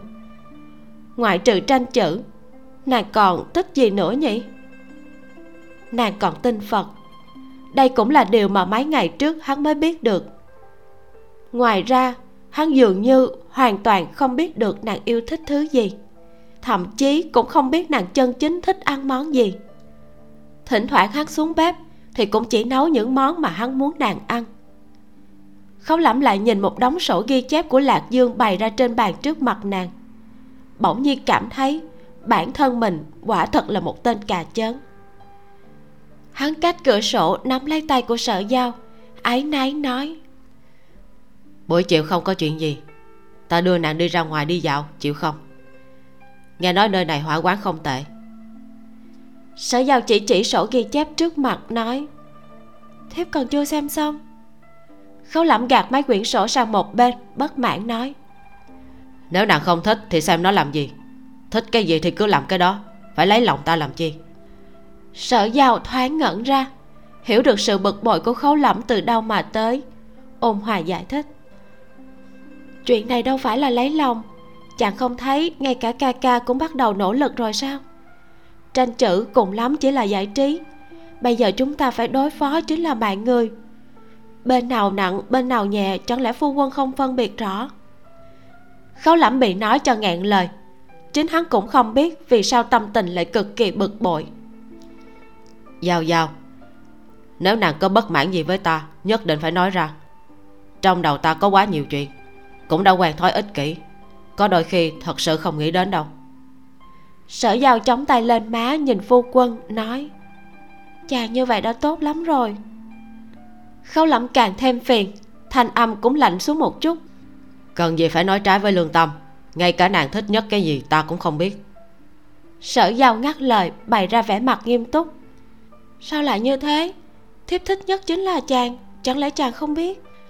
Trong một chớp mắt khâu lẩm trở nên ngây ngốc. Đứng cách cửa sổ đối diện với nàng một hồi lâu cũng không hề có bất luận phản ứng gì. Sau đó tầm mắt trở nên mơ hồ. Hắn gật gật đầu nói được rồi vậy nàng cứ xem tiếp ta cũng đi làm việc. Ra khỏi phủ hạ lan khâu lỏng huýt sáo một tiếng đoạn tiểu giang đi lấy khế đất. Người hiện thân chính là tiểu hà ám vệ bên người của hắn ở kinh thành. Đại nhân, có gì phân phó ạ? À? khấu lẩm ra lệnh. Phải người đi tìm một họa gia, gọi là vân đoan cư sĩ gì đó, mang đến gặp bản quan. Chỉ tặng một cây bút thôi thì tính là gì? Hắn phải mang luôn người tới đây, chính tay họa một bức tranh cho thê tử của hắn. Tiểu hà đột nhiên ngẩn ra. Đại nhân, ngài xác định khấu lẩm cau mày. Làm sao? Tiểu hà lúng ta lúng túng. Dạ vị vân đoan cư sĩ kia là người thuộc triều đường đã chết vài trăm năm rồi. Khấu lẩm cầm nín. Tiểu hà không dám ngẩng đầu cũng không dám nhìn biểu tình của đại nhân nhà mình. Nửa ngày không nghe nói gì vội vàng nhận lời. Thuộc hạ lắm miệng thuộc hạ liền phái người đi tìm mộ của ông ta đào ra mang hài cốt đến trước mặt đại nhân khấu lẩm vội vàng gọi lại. Quay về. Tiểu hà dừng lại bước chân. Đại nhân còn có gì phân phó? Sắc mặt của khấu lẩm ngượng ngùng cưỡi lên lưng cọp khó mà leo xuống. Xấu hổ không biết chui xuống khe nước nào. Nếu không cho bọn họ đi tìm mộ đào mồ tương đương với việc thừa nhận mình không biết vân đoan cư sĩ là người triều đường. Nhưng nếu thật mà đào một bộ hài cốt mang về bị sở giao biết được thì còn khủng khiếp hơn hắn ho khan một tiếng làm như không có việc gì nói. Bản quan vừa rồi cái gì cũng chưa từng nói qua. Tiểu hà cũng không ngốc trong mắt chuyển động vội vàng nói. Thuộc hạ vừa rồi cái gì cũng không nghe thấy. Rồi nhanh chóng cáo lui. Khấu lẩm đứng bất động trong ngõ nhỏ phía sau phủ hà lan. Tâm tình mới vừa bình phục lại lộn xộn lên. Vốn dĩ dự tính đi làm gì cũng hoàn toàn quên mất đành phải đi cửa hông vòng về. Sở giao vừa thấy khấu lẫm vừa đi đã quay lại, sắc mặt so với lúc nãy càng kém hơn. Nàng hồ nghi hỏi, xảy ra chuyện gì vậy? Khấu lẫm bước đến bên ngoài cửa sổ, muốn chất vấn nàng một câu. Mới vừa rồi hỏi nàng vân đoan cư sĩ kia làm quan gì, thì nàng chỉ nói chưa từng làm quan. Tại sao không giải thích cho hắn biết vân đoan cư sĩ là ai? Hại hắn trước mặt thuộc hạ mất mặt lớn đến như vậy nhưng hắn nghĩ lại ngay cả một cấp dưới của mình mà cũng còn biết họa gia thời đường. Khẳng định sở giao cho rằng hắn không đọc sách thì tốt xấu gì cũng đã nghe nói qua. Không có việc gì. Khấu lắm hậm hực trả lời rồi đi ngang qua cửa sổ đẩy cửa vào nhà ngồi xuống giường. Sở giao quay đầu nhìn phu quân hỏi rốt cuộc chàng bị sao vậy? Khấu lẩm giấu mặt ở sau màn tận lực duy trì thanh âm bình thản thật không có việc gì. Chỉ là chạy ngược chạy xuôi, cảm thấy mệt mỏi, muốn trở về nghỉ ngơi một chút. À vậy thì chàng ngủ trưa một lát đi. Sở giao lại quay đầu đọc tiếp sổ ghi chép. Khấu lẩm cách màn nhìn chăm chú bóng dáng của sở giao. Nhìn nàng nỗ lực tìm hiểu hắn như vậy, cố gắng dung nhập vào cuộc sống của hắn. Trong lòng suy nghĩ, có phải hắn cũng nên vì nàng mà làm chút chuyện gì hay không? Nhưng cho dù hắn có tâm, cũng không bao giờ có thể dung nhập vào cuộc sống của một tài nữ như nàng. Hắn không giống như sở tiêu, vốn học giỏi nhưng cố tình không động não. Khi còn nhỏ, tỷ tỷ cũng đã từng dạy hắn đọc sách, nhưng hắn không có hứng thú cũng học không được. Căn bản không phải là người đầu óc dùng để học hành. Khâu lẩm cởi giày nằm xuống giường, trợn tròn mắt nhìn chằm chằm nóc giường khắc hoa tâm tình bỗng nhiên vô cùng uể oải. Lúc trước nàng ngưỡng mộ hắn, thì hắn cảm thấy là chuyện bình thường. Hắn đường đường là một chỉ huy sứ cận thân của hoàng đế. Muốn quyền thế có quyền thế, muốn tài phú thì có tài phú. Tướng mạo anh tuấn, võ công cao cường, năng lực trác tuyệt. Thế nhưng văn hóa của hắn lại rất thấp, một chút phong nhã cũng không hiểu, mà nàng lại là một tài nữ không thích quyền thế cũng không thích phú quý. Làm thế nào lại coi trọng hắn chứ? Chẳng lẽ trong lúc nhất thời đầu óc hôn mê? Nếu lỡ một ngày nào đó nàng thanh tịnh, có thể cho rằng hắn không xứng với nàng hay không? Thân thể mỏi mệt, cộng thêm tâm tình xuống dốc, khâu lẩm nghĩ ngợi một hồi, rồi mơ mơ màng màng ngủ thiếp đi. Sở giao không nghe khấu lẩm có động tĩnh gì, sợ phu quân bị cảm lạnh, bèn đứng dậy đóng cửa sổ lại đỡ chân đi đến mép giường đắp chăn cho chàng. Khâu lẩm ngủ không sai, trong mơ màng nhận ra là sở giao, vẫn chưa tỉnh lại chỉ nâng lên cánh tay giữ tay của nàng lại. Sợ khâu lẩm bừng tỉnh, sở giao cũng không tránh thoát, thuận thế ngồi xuống mép giường, an tĩnh dùng ánh mắt miêu tả gương mặt đang ngủ của phu quân. Cho tới nay, sở giao chỉ lấy ý tưởng của khấu lẩm để làm chuẩn cũng không oán giận phu quân không hiểu biết mình. Đích xác là có ý lấy lòng chàng. Tuy nhìn qua không có tự tôn, nhưng nếu đã thích chàng thì cứ lấy lòng chàng vậy thôi. Phu quân vui vẻ thì nàng cũng vui vẻ, có gì mà không đúng. Còn bàn đến vấn đề ấm ức, trong lòng sở giao biết khấu lẩm chỉ coi nàng như một người bạn để sống chung, sẽ không trút xuống quá nhiều tâm tư trên người nàng. Nếu cảm thấy ấm ức thì đã không đáp ứng gả cho chàng. Không nóng nảy, cứ từ từ mà tới. Sau khi gãy chân, nàng đã phải tập đi vô cùng gian nan trong vòng nửa năm. Khi đó, nàng đã thấu hiểu một vấn đề. Bất luận chuyện gì cũng không thể làm một lần là xong. Muốn làm thành công một chuyện đã khó khăn như thế, huống chi muốn giành được trái tim của một con người. Tuy trải qua quá khứ đau khổ khiến trong lòng khấu lẫm có khói mù. Nhưng bản chất của chàng thật sự vô cùng thiện lương. Thậm chí có vài phần chân thật nhiệt tình. Đây là một ưu điểm đáng quý. Sở giao trước sau vẫn cho rằng bản thân mình đã nhặt được bảo bối. Sở giao đang nghĩ ngợi, bỗng nhiên cảm nhận được lòng bàn tay của khấu lẫm ướt dầm về. Sau đó, tay của nàng bị phu quân siết thật mạnh, đau đến mức suýt nữa là kêu ra tiếng khấu lẫm bỗng nhiên bừng tỉnh ngồi bật dậy. Trên trán phủ kính mồ hôi. Sở giao cũng không rảnh nghĩ đến tay đau vội hỏi chàng sao vậy? Gặp ác mộng hả? Khấu lẩm hồi lâu mới bình tĩnh trở lại gật đầu. Ừ đúng vậy. Hắn mơ thấy mình cũng làm giống như lục thiên cơ. Trong ngày sinh nhật của sở giao cố ý chuẩn bị một hộp gỗ tùng tặng cho nàng.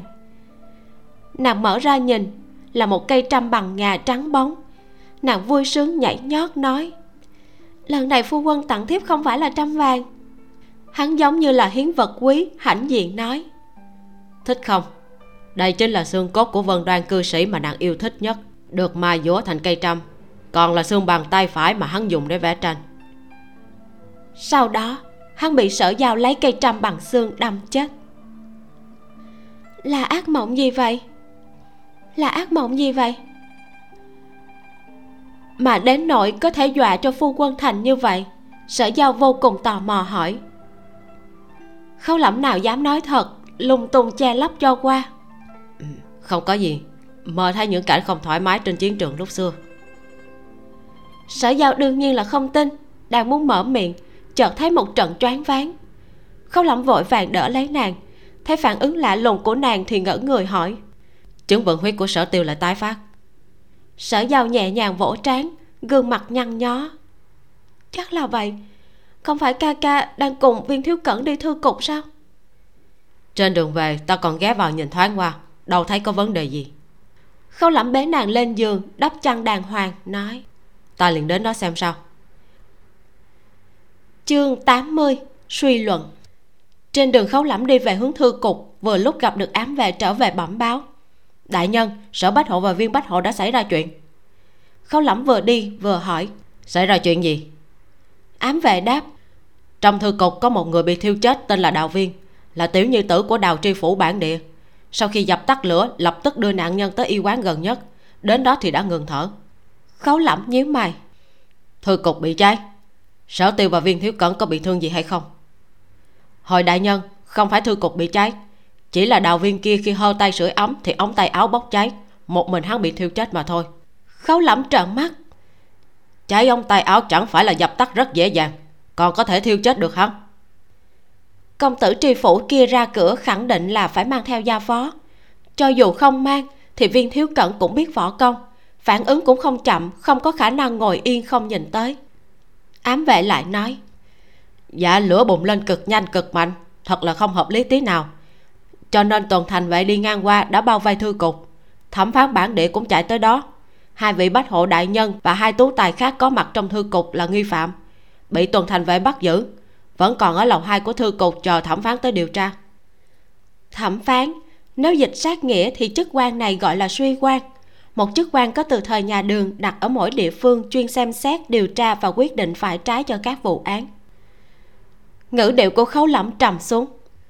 Nghi phạm hôm qua, chết một vị công tử của huyện lệnh, hắn cũng trở thành nghi phạm.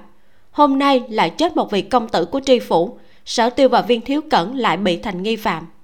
Thật đúng là có ý tứ. Khấu lẩm phân phó, đi mời hạ lan đại tiểu thư đến thư cục. Thuộc hạ tông mệnh. Khấu lẩm đi đến cửa thư cục, một tòa nhà hai tầng lớn đã bị binh sĩ bao vây. Các bá tánh nghị luận sôi nổi, vụ này cũng quá là tà môn liên tục hai ngày ngụy công tử và đào công tử đều đã chết. Hay ngụy công tử kia người đã chết cũng không nên nói xấu về hắn dù sao cũng không đáng tiếc. Nhưng mà đào công tử này là người tốt mà tuổi còn trẻ tiền đồ vô lượng vì sao cũng bị chết thê thảm thế này chứ? Theo ta thấy á, vẫn là do 10 năm trước địa long xoay người khiến địa mạch phong thủy của thành lạc dương chúng ta bị xáo trộn rồi. Ờ ta cũng cảm thấy đúng là như vậy bằng không mấy năm nay sao cứ không yên ổn? Khấu lẩm ở trong đám người nghe ngóng một lát. Bọn họ nói địa long xoay người. Ám chỉ 10 năm trước, trấn thiên thủy thuộc địa hạt của vùng tùng huyện phát sinh động đất rất mạnh. Tùng huyện cách lạc dương không xa. Trấn thiên thủy tuy chỉ là một thị trấn, nhưng cũng rất giàu có. 10 năm trước, vào một đêm canh bốn xảy ra một trận động đất rung trời, mặt đất nứt toạc thành vô số khe sâu phòng ốc đồng loạt đổ sập, bá tánh trấn thiên thủy đã chết hơn một nửa. Những thị trấn xung quanh cũng bị ảnh hưởng, tử thương thảm trọng. Ngay cả thành lạc dương cũng sập không ít phòng ốc, chết mấy trăm người. Lúc ấy, triều đình còn phát tiền cứu tế, nhưng trận động đất lớn vừa xong thì kế tiếp là ôn dịch. Sau mấy phen lăn lộn, dân cư trấn thiên thủy chết vô số, không còn dư lại bao nhiêu.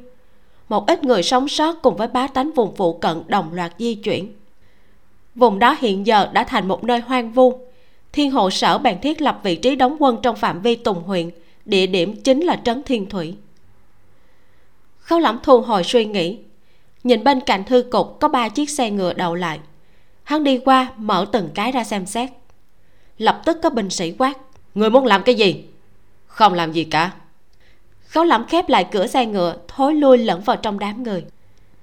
Chỉ chốc lát sau từ thẩm phán ngồi xe ngựa nhanh chóng tới. Khoảng 30 tuổi mặc trường sam bằng lụa áo khoác màu nhã trên mặt hiện ra vẻ nôn nóng. Nhưng sau khi hắn xuống xe vẫn chưa vội vã đi vào mà trước tiên kiểm tra xe ngựa của đào công tử giống như khấu lỏng. Từ đại nhân. Người mới tới cất tiếng chào là chỉ huy đồng tri hà nam vệ phạm dương. Buổi sáng lục thiên cơ còn tính cho hắn quẻ tướng quân xuống ngựa. Bá tánh khe khẽ nghị luận ngay cả thần đô vệ đại tướng quân cũng tới. Bởi vì lạc dương từng được coi là kinh đô thần thánh nên hà nam vệ đóng giữ ở bản địa được dân chúng gọi là thần đô vệ. Chức quan của chỉ huy đồng tri là tổng tam phẩm. Từ thẩm phán nhìn thấy thượng quan vội chắp tay hành lễ. Bái kiến phạm tướng quân đa tạ tướng quân bảo hộ hiện trường. Tuần thành vệ trước tiên chạy tới phong tỏa thư cục khống chế hiện trường đúng là người của phạm dương phạm dương xua tay, nói, không cần đa lễ, đi lên thôi. Mời. Hai người đi về hướng thư cục. Khấu lẫm cũng muốn vào theo, đột nhiên bị binh sĩ ngăn lại. Người này lén lút bắt lấy hắn. Khoan đã. Hạ lan nhân kịp thời đuổi tới, vội chắp tay chào từ thẩm phán và phạm dương. Phạm tướng quân, từ đại nhân, vị này chính là sư huynh của dân nữ. Trên lầu bốn người bị giam, có hai tên là người hầu của hạ lan gia hai chúng ta chỉ muốn biết có chuyện gì xảy ra.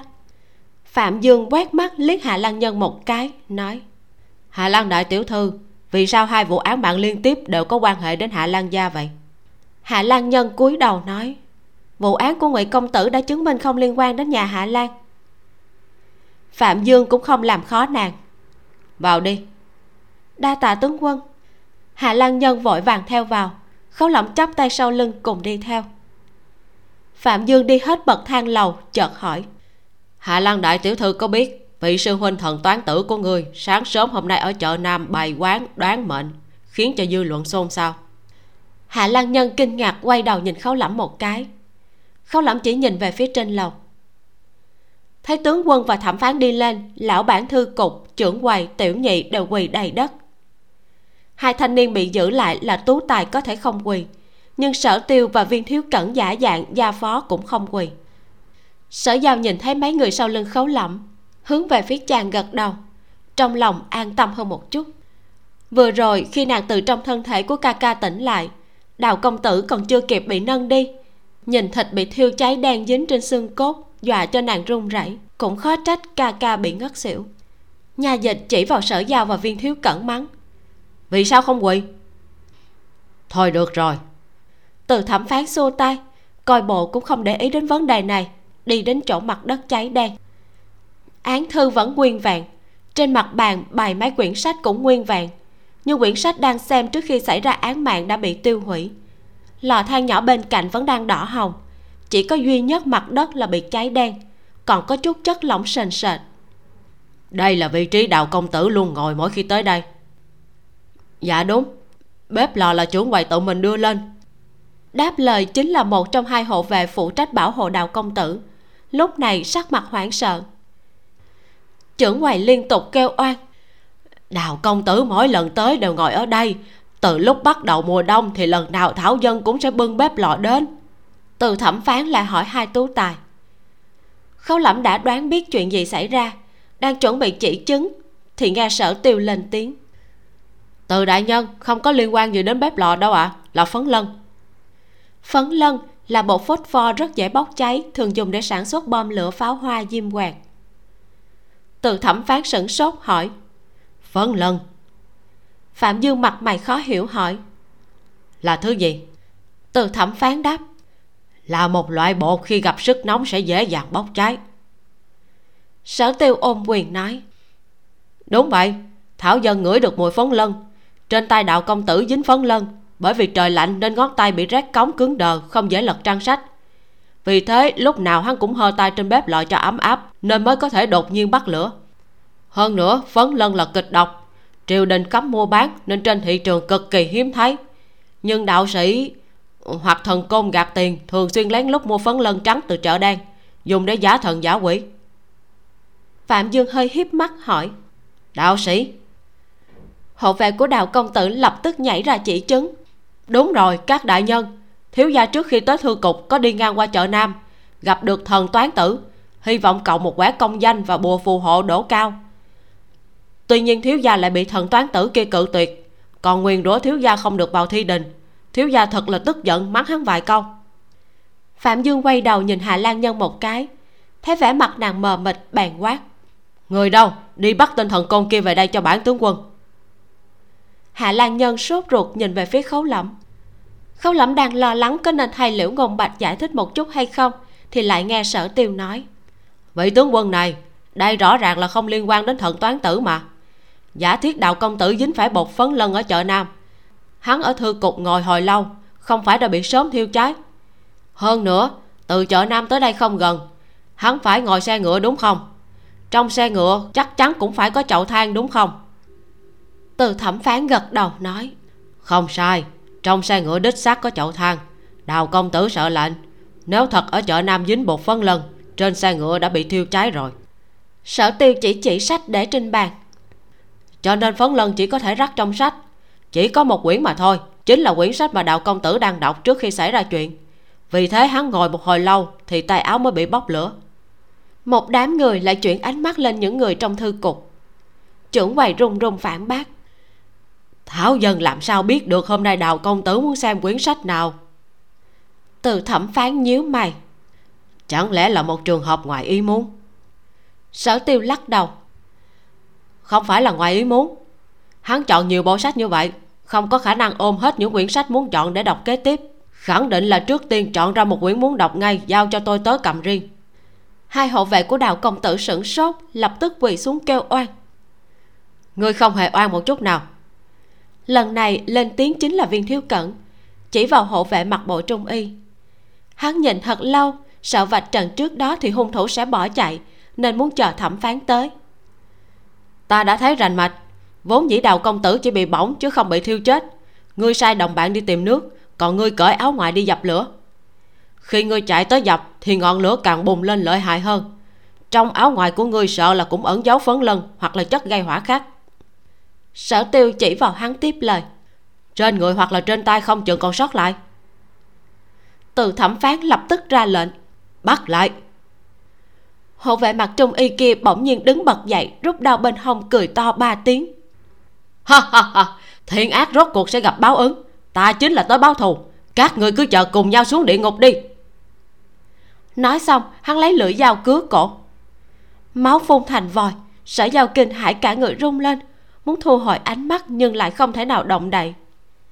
May mắn khấu lẫm đã chặn trước người nàng che khuất cảnh tượng máu me đầm đìa này. Trở lại đại sảnh của tiểu viện trong phủ hạ lan chờ sở giao uống chén trà lấy lại bình tĩnh khấu lẫm mới khích lệ. Lợi hại lắm đã có thể tự mình tra án rồi. Ở đây đâu phải tra án gì? Sở giao ôm chén trà nói. Lúc xưa trong mấy khóa học lão sư chuyên môn vạch trần các loại âm mưu của thần côn nào là trên lá bùa xuất hiện chữ viết, nào là dùng phấn lân giả ma chơi. Có lần lão sư còn dùng phấn lân thiêu một con thỏ. Nghe nàng tán dương liễu ngôn bạch, trong lòng khấu lẩm tức khắc lại thấy khó chịu. Viên thiếu cẩn ngồi xuống cũng liền uống vài chén trà để bình tâm, nói, đúng vậy, khi đó cảm thấy thú vị nên mới nhớ kỹ. Ai ngờ có một ngày lại thật sự gặp được có kẻ dùng phấn lân giết người. Nghỉ ngơi hơn một canh giờ liễu ngôn bạch và nguyễn tể đã trở lại. Là khấu lẩm phân phó hạ lan nhân tìm hai người họ về. Khấu lẩm nói, các ngươi không thể tiếp tục ra ngoài tìm hiểu tin tức. Bằng không, chọc phải càng nhiều phiền toái hơn. Liễu ngôn bạch và nguyễn tể bực bội lườm hắn một cái, ngồi xuống không nói lời nào. May mắn có hạ lan đại tiểu thư đứng ra trả lại hết phần tiền thiếu những người đã đăng ký. Liễu ngôn bạch dĩ nhiên đã biết vụ đào công tử, mỉm cười nhìn về phía sở tiêu, nói hôm nay ít nhiều cũng nhờ ngươi. Hắn biết hiện giờ sở giao đang ở trong thân xác của sở tiêu, bởi vì lúc xưa người đi học nghe hắn giảng bài chính là sở giao. Sở giao vội nói, là lão sư dạy rất sinh động, cho nên ấn tượng khắc sâu. Liễu ngôn bạch cười, vẫn là người thông minh. Khen tặng cái gì chứ? Không dứt ra được đúng không? Khấu lỏng tâm phiền ý loạn cắt ngang lời bọn họ. Liễu tiến sĩ mới vừa nhận được tin tức. Tối hôm qua chu trạch kẻ chém đầu ngụy công tử cũng ở trong tù đâm tường tự sát. Người có ý kiến gì không? Nguyễn tể sen mồm nói hai cọc án mạng trước sau phát sinh đều vừa khéo có quan hệ với chúng ta khẳng định không có khả năng trùng hợp. Tám phần là mượn vụ án này tới hại chúng ta làm chúng ta không thể tham gia thương hội bắt lục tỉnh vài ngày sau. Sở giao nghi hoặc nói nhưng nếu như vậy thì chứng tỏ hung thủ đã biết thân phận của chúng ta nhìn khấu lẫm một cái rồi lại phân tích. Nếu như đã biết thân phận của khấu đại nhân, thì thủ đoạn giết người giá họa như vậy không khỏi quá mức đơn giản. Đại nhân liếc mắt một cái liền có thể nhìn thấu ngay. Cho dù nhìn không thấu, thì chỉ cần bày ra thân phận, vậy đâu ai có thể ngăn trở đại nhân không được tham gia thương hội bắt lục tỉnh? Liễu ngôn bạch hơi gật đầu, nói, có khả năng là bảy con rối gỗ căn bản không hề liên quan đến thương hội bắt lục tỉnh trận tàn sát này đã chính thức bắt đầu rồi. Khi liễu ngôn bạch nói chuyện thì nhìn về phía khấu lẩm thấy phản ứng của hắn liền biết coi bộ khấu lẩm cũng có cùng suy đoán. Sở giao nhíu mày suy tư, nói như vậy, ngụy công tử và đào công tử đều trong danh sách tử vong. Cho dù chúng ta tới hay không tới thì bọn họ đều sẽ chết. Vậy thì vì sao cả hai lần đều lôi chúng ta liên lụy vào? Là trùng hợp hay sao? Khấu lẩm trầm ngâm nói, không phải là trùng hợp là do hung thủ cố ý. Hắn đang khiêu khích ta, cũng muốn khiêu chiến với ta. Sở giao nhìn về phía khấu lẩm nói, hai mạng người là do hai hung thủ ra tay. Thế nhưng đại nhân chỉ dùng từ hung thủ. Có phải muốn nói đến thủ phạm phía sau màn lập kế hoạch? Khấu lẩm gật đầu, phải. Sở giao lo lắng, có phải là thiếu ảnh chủ thiên ảnh hay không? Khấu lẩm phủ định, không giống. Thiếu ảnh chủ lợi hại hơn nhiều so với hung thủ này liễu ngôn bạch nhớ tới vụ hôm nay bị hố nặng hơi nhướng mày. Khâu lẩm nói tiếp. Hơn nữa đây hiển nhiên không phải chỉ hướng về phía ta mà thôi.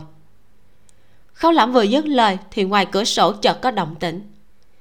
Sở giao nghe ra đây là ám hiệu của cẩm y vệ. Khâu lẩm đứng dậy đi đến bên cửa sổ mở ra lấy vào một cuộn giấy. Mở ra đọc xong đồng tử của khấu lẩm co rụt lại quay về chỗ ngồi xuống nói vì phạm dương chỉ huy đồng tri của thần đô về. Tiểu nữ nhi 6 tuổi của hắn vừa mới rớt xuống hồ chết đuối. Trong một chớp mắt, đại sảnh hoàn toàn im lặng. Liễu ngôn bạch ảm đạm mở miệng. Nạn nhân thứ ba. Nguyễn tể buồn rầu thắc mắc. Ngụy công tử và đào công tử coi như là có liên quan. Chết trong trận giết người này cũng còn có thể giải thích. Thế nhưng nữ nhi của đồng tri chỉ mới 6 tuổi, sao lại có quan hệ gì? Viên thiếu cẩn bỗng nhiên lên tiếng. Bọn họ không có liên quan, nhưng cha bọn họ có liên quan. Mọi người nhìn về phía hắn. Viên thiếu cẩn giải thích. Cha bọn họ đều là quan, hơn nữa còn là quan lớn của lạc dương. Lòng bàn tay của sở giao đổ mồ hôi. Dựa theo phân tích này, chẳng phải còn sẽ chết thêm bốn nhi nữ của quan lớn. Huyện lệnh, tri phủ, chỉ huy đồng tri thần đô vệ. Chức quan của phụ thân nạn nhân càng lúc càng cao có phải đây là trình tự tra án của các vị nói đến không? Khấu lẩm và liễu ngôn bạch đồng thời gật đầu. Hai người vừa muốn há mồm nói tiếp tiếp theo sẽ là chỉ huy sứ thần đô vệ. Nhớ tới lần trước hai người đồng thanh lên tiếng rất xấu hổ. Cả hai liền liếc nhau một cái rồi câm miệng. Chỉ nghe sở giàu nói tiếp. Vậy tiếp theo phải là chỉ huy sứ thần đô vệ.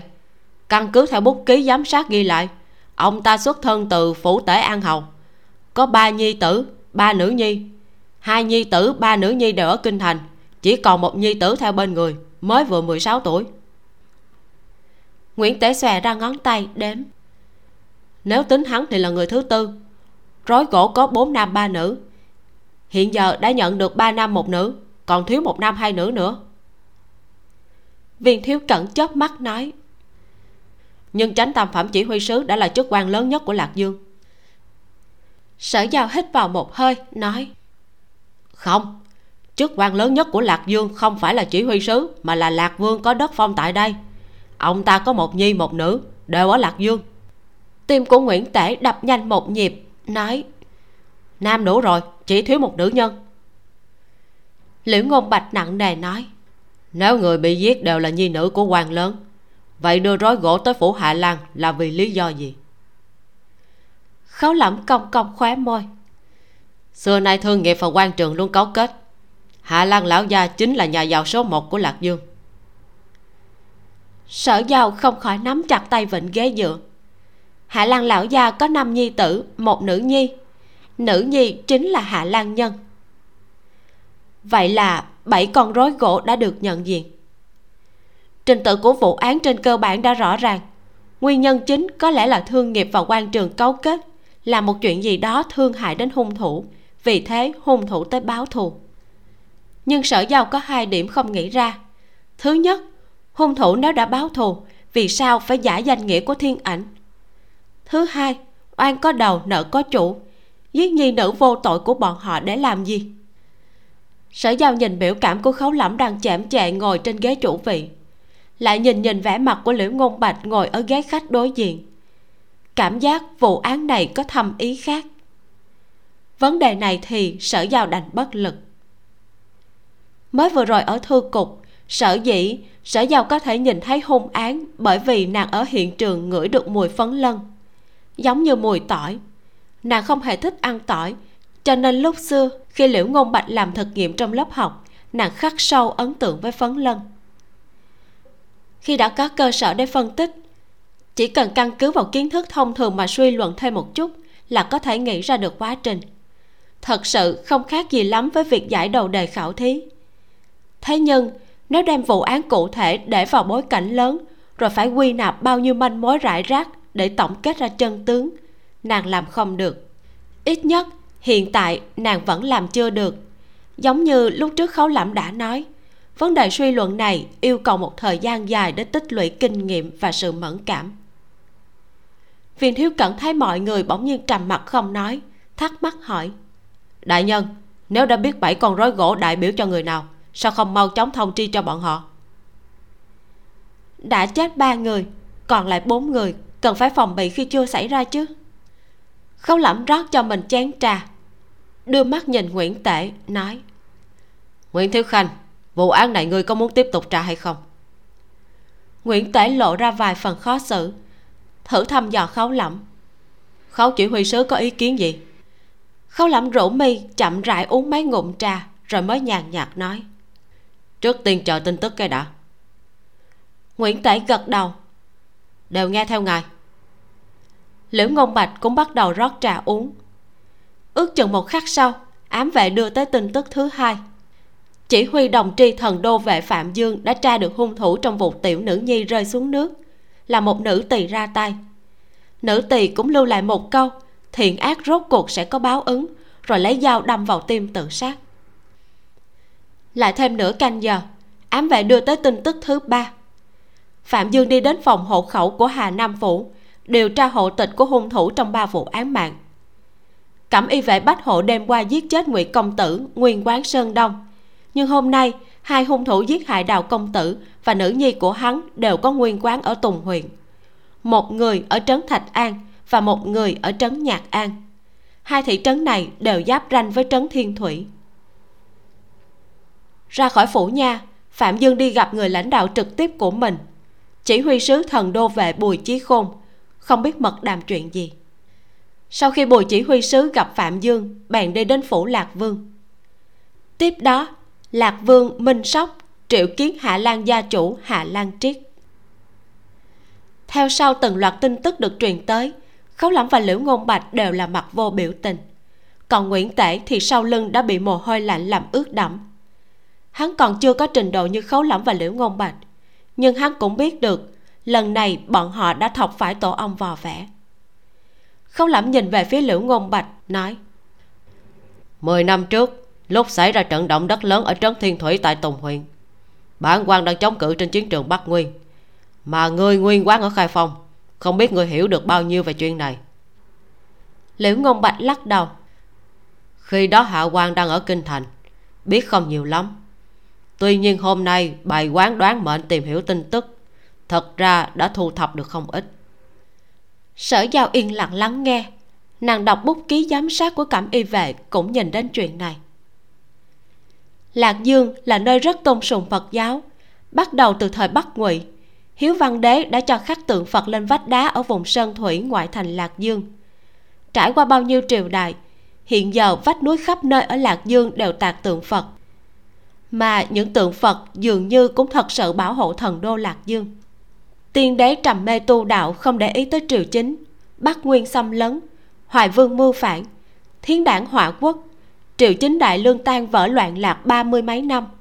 So với các địa phương khác, bá tánh trôi dạt khắp nơi, nông dân khởi nghĩa. Tòa thành lạc dương xem như là tương đối vững vàng.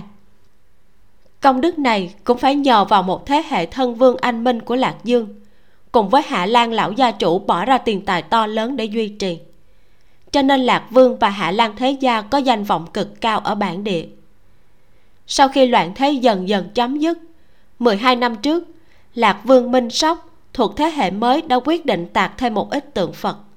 Địa điểm ấn định là vùng núi non của trấn thiên thủy và vùng phụ cận. Hai năm trước, khi bước vào giai đoạn chuẩn bị, chưa kịp khởi công thì trấn thiên thủy đã xảy ra động đất lớn. Công trình phải đành gác lại. Hiện giờ, nơi đó thành một chỗ luyện binh của thần đô vệ thiên hộ sở. Liễu ngôn bạch nói tiếp, năm đó thiên tai qua đi, triều đình đưa đến khoản tiền cứu tế cũng phái tới hộ bộ thị lan hạ chương và công bộ thị lan vương hoài. Nguyễn tể nhìn về phía khấu lẩm nếu hạ quan nhớ không lầm, hai vị thị lan này bảy tám năm trước đã bị khấu chỉ huy sứ xét nhà. Khấu lẩm hơi gật đầu. Hộ bộ thị lan cắt xén khoản tiền cứu tế, nhưng cũng không phải là tiền cứu tế của lạc dương. Còn phần công bộ thị lan là liên quan đến thiên đảng. Công bộ thị lan vương hoài chính là phụ thân của lục thiên cơ. Viên thiếu cẩn bừng tỉnh ngộ ra. Có phải lạc vương và các quan lớn tham tiền cứu tế cho trận động đất mười mấy năm trước hay không? Trong đầu sở giao hồi ức lại ghi chép giám sát, lắc đầu phản bác. Chắc chắn là không. Xét theo tình hình lúc đó, trận động đất của trấn thiên thủy thuộc về địa phương nên bị coi là tiểu tai. Lúc ấy hộ bộ chỉ phát ra một vạn lượng nhỏ nhoi để cứu tế gia tộc hạ lan đâu thèm tham lam số bạc lẻ này, mà đi làm chuyện ngu xuẩn để rồi rơi đầu. Một vạn lượng, tương đương với một ngàn lượng vàng. Lúc trước ở trong mắt sở giao thật là một khoản tiền lớn, đáng giá cho bất luận kẻ nào bí quá hóa liều. Nhưng từ khi ở chung với khấu lẫm, nàng mới phát hiện ra suy nghĩ về sự bần cùng của nàng đã bị hạn chế. Một ngàn lượng vàng không đủ tiền trà nước một năm cho khấu lẫm. Liễu ngôn bạch gật đầu xác nhận đúng vậy. Từ trong miệng bá tánh của lạc dương có thể biết được, số tiền cứu tế năm đó cực kỳ ít ỏi. Vì thế lạc vương và hạ lan thế gia phải đồng loạt đích thân ra tiền xuất lực. Sở giao thật sự không nghĩ ra. Tất cả mọi người đều đổ dồn ánh mắt về phía khấu lẫm khấu lẫm vẫn thản nhiên uống trà, nhưng biểu cảm đã dần dần ngưng trọng. Chờ một chút. Liễu ngôn bạch nhìn chằm chằm khấu lẫm hỏi, chờ cái gì? Khấu lẫm nói chờ thêm một tin tức nữa để chứng thực phỏng đoán của bản quan trong phòng lại hoàn toàn an tĩnh một lần nữa an tĩnh đến nỗi khiến cho người hồi hộp. Ước chừng hơn một canh giờ qua đi trời bỗng dưng sầm xuống. Vốn dĩ bầu trời đang sáng sủa thì có vài đám mây đen bắt đầu kéo tới.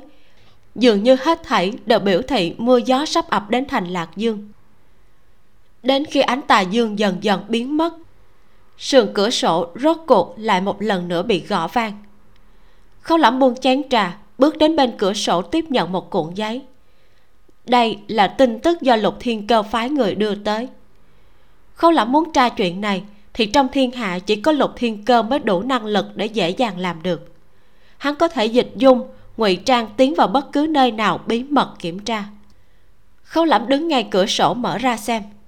Vẻ mặt trải qua một sự biến hóa kỳ quái mới đầu là từ từ nhếch lên khóe môi. Ý như ta quả nhiên không hề đoán sai. Theo sau là nụ cười hoàn toàn biến mất, ánh mắt tựa ao lạnh dưới vực sâu, trong băng giá có thêm phần thô bạo. Mà khi khấu lẩm khép lại tư liệu, liếc mắt nhìn sở giao một cái, thì vẻ mặt lập tức quay về bình tĩnh. Hắn đi tới ném cuộn giấy cho liễu ngôn bạch. Khi liễu ngôn bạch đọc tin sở giao nhìn thấy bàn tay đeo bao tay của tiên sinh rung nhẹ nhẹ. Nguyễn tể gấp đến độ nhìn không được, gọi, liễu huynh. Liễu ngôn bạch không nói một lời, đưa cuộn giấy cho nguyễn tể. Mới đầu, nguyễn tể đọc xong vẫn chưa hiểu được, nhưng sau khi ngộ ra thì mồ hôi lạnh ào ạt tuôn rơi. Sở giao và viên thiếu cẩn đứng ngồi không yên. Khi nguyễn tể ném xuống cuộn giấy cho họ, hai người cùng nhau xem trên cuộn giấy viết ba phần tin tức. Phần thứ nhất, phía dưới lòng đất của thần đô vệ thiên hộ sở ở trấn thiên thủy có một mỏ vàng đang được khai thác. Sở giàu cả kinh. Mỏ vàng ở triều đại nào cũng thuộc về sở hữu của triều đình. Bất luận kẻ nào cũng không được tự mình luyện kim. Cho nên 10 năm trước, sau trận động đất lớn ở trấn thiên thủy đã lộ ra mỏ vàng. Lạc vương phát hiện được, liền cấu kết với thần đô vệ chiếm làm của riêng khai thác tinh luyện, rồi thông qua hạ lan thế gia tiêu tán. Lại xem phần thứ hai. Kho vũ khí của thần đô vệ 5 năm trước đã được tân trang hoàn toàn. 5 năm trước, hà nam bị lũ lụt nhưng không ảnh hưởng đến lạc dương. Thần đô vệ lấy lý do hỏa dược bị ẩm ướt, xin phép đổi mới toàn bộ kho vũ khí. Hạ lan thế gia lén kinh doanh hỏa dược. Còn phần thứ ba, chỉ có hai chữ lui gấp. Sở giao suy nghĩ thật lâu, bạn nghĩ thông suốt sự liên hệ giữa phần thứ nhất, thứ hai và lông tơ cả người đều dựng thẳng. Nàng đã hiểu. Hoàn toàn không phải do động đất lớn làm lộ ra mỏ vàng. Mười năm trước, trận động đất kia không phải do thiên tai mà là nhân hòa. ban đầu là lạc vương muốn tạc tượng phật ở trấn thiên thủy. Trong quá trình thăm dò, vô tình phát hiện mỏ vàng hắn và thần đô vệ muốn nuốt riêng quặng vàng. Nhưng chưa nói đến vấn đề khai thác cần phải có thời gian. Hơn nữa, điều quan trọng nhất là làm thế nào để có thể giấu được bá tánh trấn thiên thủy và mấy thị trấn chung quanh. Vì thế, bọn họ suy nghĩ ra một biện pháp đẹp cả đôi đàn. Bí mật lấy ra toàn bộ thuốc nổ trong kho vũ khí, có khả năng còn thông qua hạ lan thế gia mua thêm rất nhiều. Tóm lại, ở 10 năm trước, vào một đêm khuya canh bốn toàn bộ trấn thiên thủy đã bị nổ tung. Sau đó, trận ôn dịch chỉ sợ cũng là nhân họa, khiến cho trấn thiên thủy và vùng phụ cận bị thần đô vệ chiếm lấy một cách quang minh chính đại. Sau khi viên thiếu cẩn nghĩ thông suốt thật lâu không nói gì, sau đó khó có thể tin, hỏi, hỏa dược có thể tạo thành uy lực thật lớn như vậy sao? Trái tim của sở giao băng giá không thôi, trả lời người đã quên trong sách sử, có nhắc tới. Thời thiên đức, xưởng công binh trong kinh thành bị nổ mạnh. Xưởng công binh là nơi sản xuất hỏa dược cho thần cơ doanh. Trong kinh thành đã chết hơn hai vạn người. Đám người lạc vương sợ là được vụ này dẫn dắt. Viên thiếu cẩn vẫn không thể nào tin được, lúng ta lúng túng nói. Nhưng kinh thành sẽ phái quan viên tới xem xét. Nói nửa câu, hắn đột nhiên nhớ tới năm đó công bộ thị lan được phái tới xem xét là vương hoài, sau đó bị xét nhà diệt tộc. Khấu lẩm cười lạnh. Tất cả đều minh bạch rồi chứ. Hung thủ vì sao phải giả thiên ảnh đưa tới bảy con rối gỗ? Chính là vì biết bản quan đang khai chiến với thiên ảnh, nên muốn dụ bản quan tới lạc dương. Hắn giết hại hài tử của quan lớn cũng không phải mục đích để báo thù. Bởi vì nguy huyện lệnh và đào tri phủ đều từ tỉnh ngoài mới được điều nhiệm đến lạc dương trong vòng 3 năm không hề có chút liên hệ gì đến mỏ vàng. Ngụy công tử và đào công tử chết đáng thương, bị coi như là quân cờ mà thôi. Mọi người không nói một lời nào. Khấu lập tiếp tục. Hung thủ làm ra nhiều chuyện như vậy. Trông như có vẻ phức tạp, nhưng đơn giản là chỉ muốn mê hoặc bản quan. Đồng thời mê hoặc đám người lạc vương. Làm cả hai bên đều cho rằng rối gỗ có quan hệ đến thương hội bắc lục tỉnh lạc vương cũng sợ các vị đại lão gia thương nghiệp bị giết trên địa bàn lạc dương nên mới đáp ứng để hạ lan nhân vào kinh mời nguyễn thiếu khanh tới đây hiệp trợ. Sau đó hung thủ bèn giết người tạo dựng manh mối đợi chúng ta tra ra. Tim của sở giao sắp nhảy ra khỏi lòng ngực. Nàng nói hạ lan lão gia coi bộ cũng chưa nói cho lạc vương biết đại nhân cũng tới. Từ thái độ của phạm dương có thể thấy được lạc vương và thần đô vệ căn bản không biết thân phận của ngài. Nhưng buổi chiều hôm nay hung thủ thông qua hai cái giết người tự sát để lộ ra một manh mối quan trọng là trấn thiên thủy. Nhờ vậy mà đại nhân tra ra chân tướng. Đồng thời, đám người lạc vương cũng biết bảy con rối gỗ là hướng về phía bọn họ. Triệu hạ lan lão gia đi qua thương nghị. Đám người này hiện tại sợ là không chỉ kiên kỵ hung thủ, mà càng kiên kỵ đại nhân ngài hơn. Khấu lắm lạnh lùng nói, đây chính là mục đích của hung thủ. Lôi bản quan tới thảy vào ao nước đục liễu ngôn bạch nhéo nhéo cánh tay. Vậy chỉ huy sứ chuẩn bị làm như thế nào? Khấu lẩm đứng dậy mặt vô biểu tình. Bây giờ chúng ta rời đi còn kịp chờ trở lại kinh thành bấm báo thánh thượng. Khóe miệng của liễu ngôn bạch xẹt qua một tia trầm trọng. Chờ ngài về kinh thành một chuyến rồi quay lại. Ngài cảm thấy trấn thiên thủy còn lưu lại bất kỳ chứng cứ gì chăng? Hung thủ đã làm lộn xộn đến mức như vậy nói không chừng lại xảy ra thêm một thiên tai gì nữa đấy chứ. Dù sao, trời cao hoàng đế xa, ai mà quản được. Khấu lẩm cho liễu ngôn bạch một ánh mắt. Người chỉ được cái miệng. Cười nhạo mỉm mai nói. Vậy liễu tiến sĩ hãy nói cho bản quan biết. Hiện tại bản quan nên làm cái gì? Tất cả thành trì trong phạm vi này đều là địa bàn của lạc vương và thần đô vệ. Tổng cộng bên người bản quan mới triệu tới đây 30 ám vệ từ trong kinh còn phần lạc vương có bao nhiêu hộ vệ và tử sĩ, người có biết rõ không? Thiên hộ sở đóng ở trấn thiên thủy, ước chừng 1.900 quân. Lạc dương nam đại doanh thần đô vệ, có thêm một vạn người.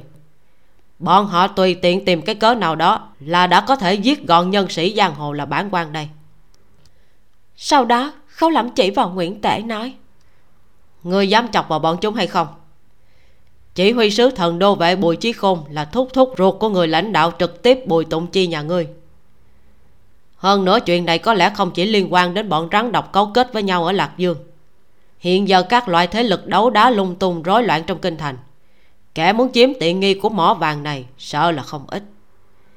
Khấu lẩm chợt chỉ về hướng viên thiếu cẩn, lạnh lùng nói, không chừng trong đó cũng có phần của vị thủ phụ cha người.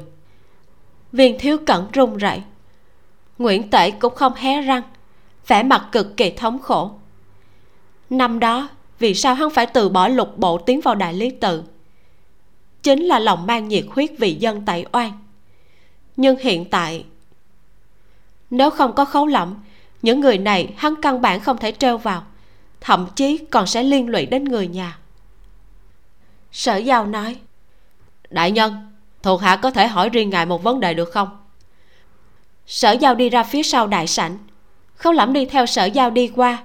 Sau khi xoay lưng về phía mọi người, liền hạ giọng nặng nề nói, giao giao, chúng ta cần thiết phải rời khỏi nơi này. Sở giao rủ mắt hỏi, nếu thiếp không theo tới đây khiến chàng không yên lòng, chàng có thể bỏ mặt hay không? Khấu lẩm hơi trầm mặt một lát rồi nói, bỏ chứ. Ta có thể lăn lộn được tới vị trí hôm nay, toàn dựa vào sự thức thời dừng một chút, biểu môi cười. Tuy nhiên, nếu không phải nguyễn tể và liễu ngôn bạch cùng theo, còn có lục thiên cơ cũng biết, sợ là ta cũng muốn tới đòi chia một chén canh. Sở giao ngẩng đầu nhìn chằm chằm vào mắt khấu lẩm thật sự sao?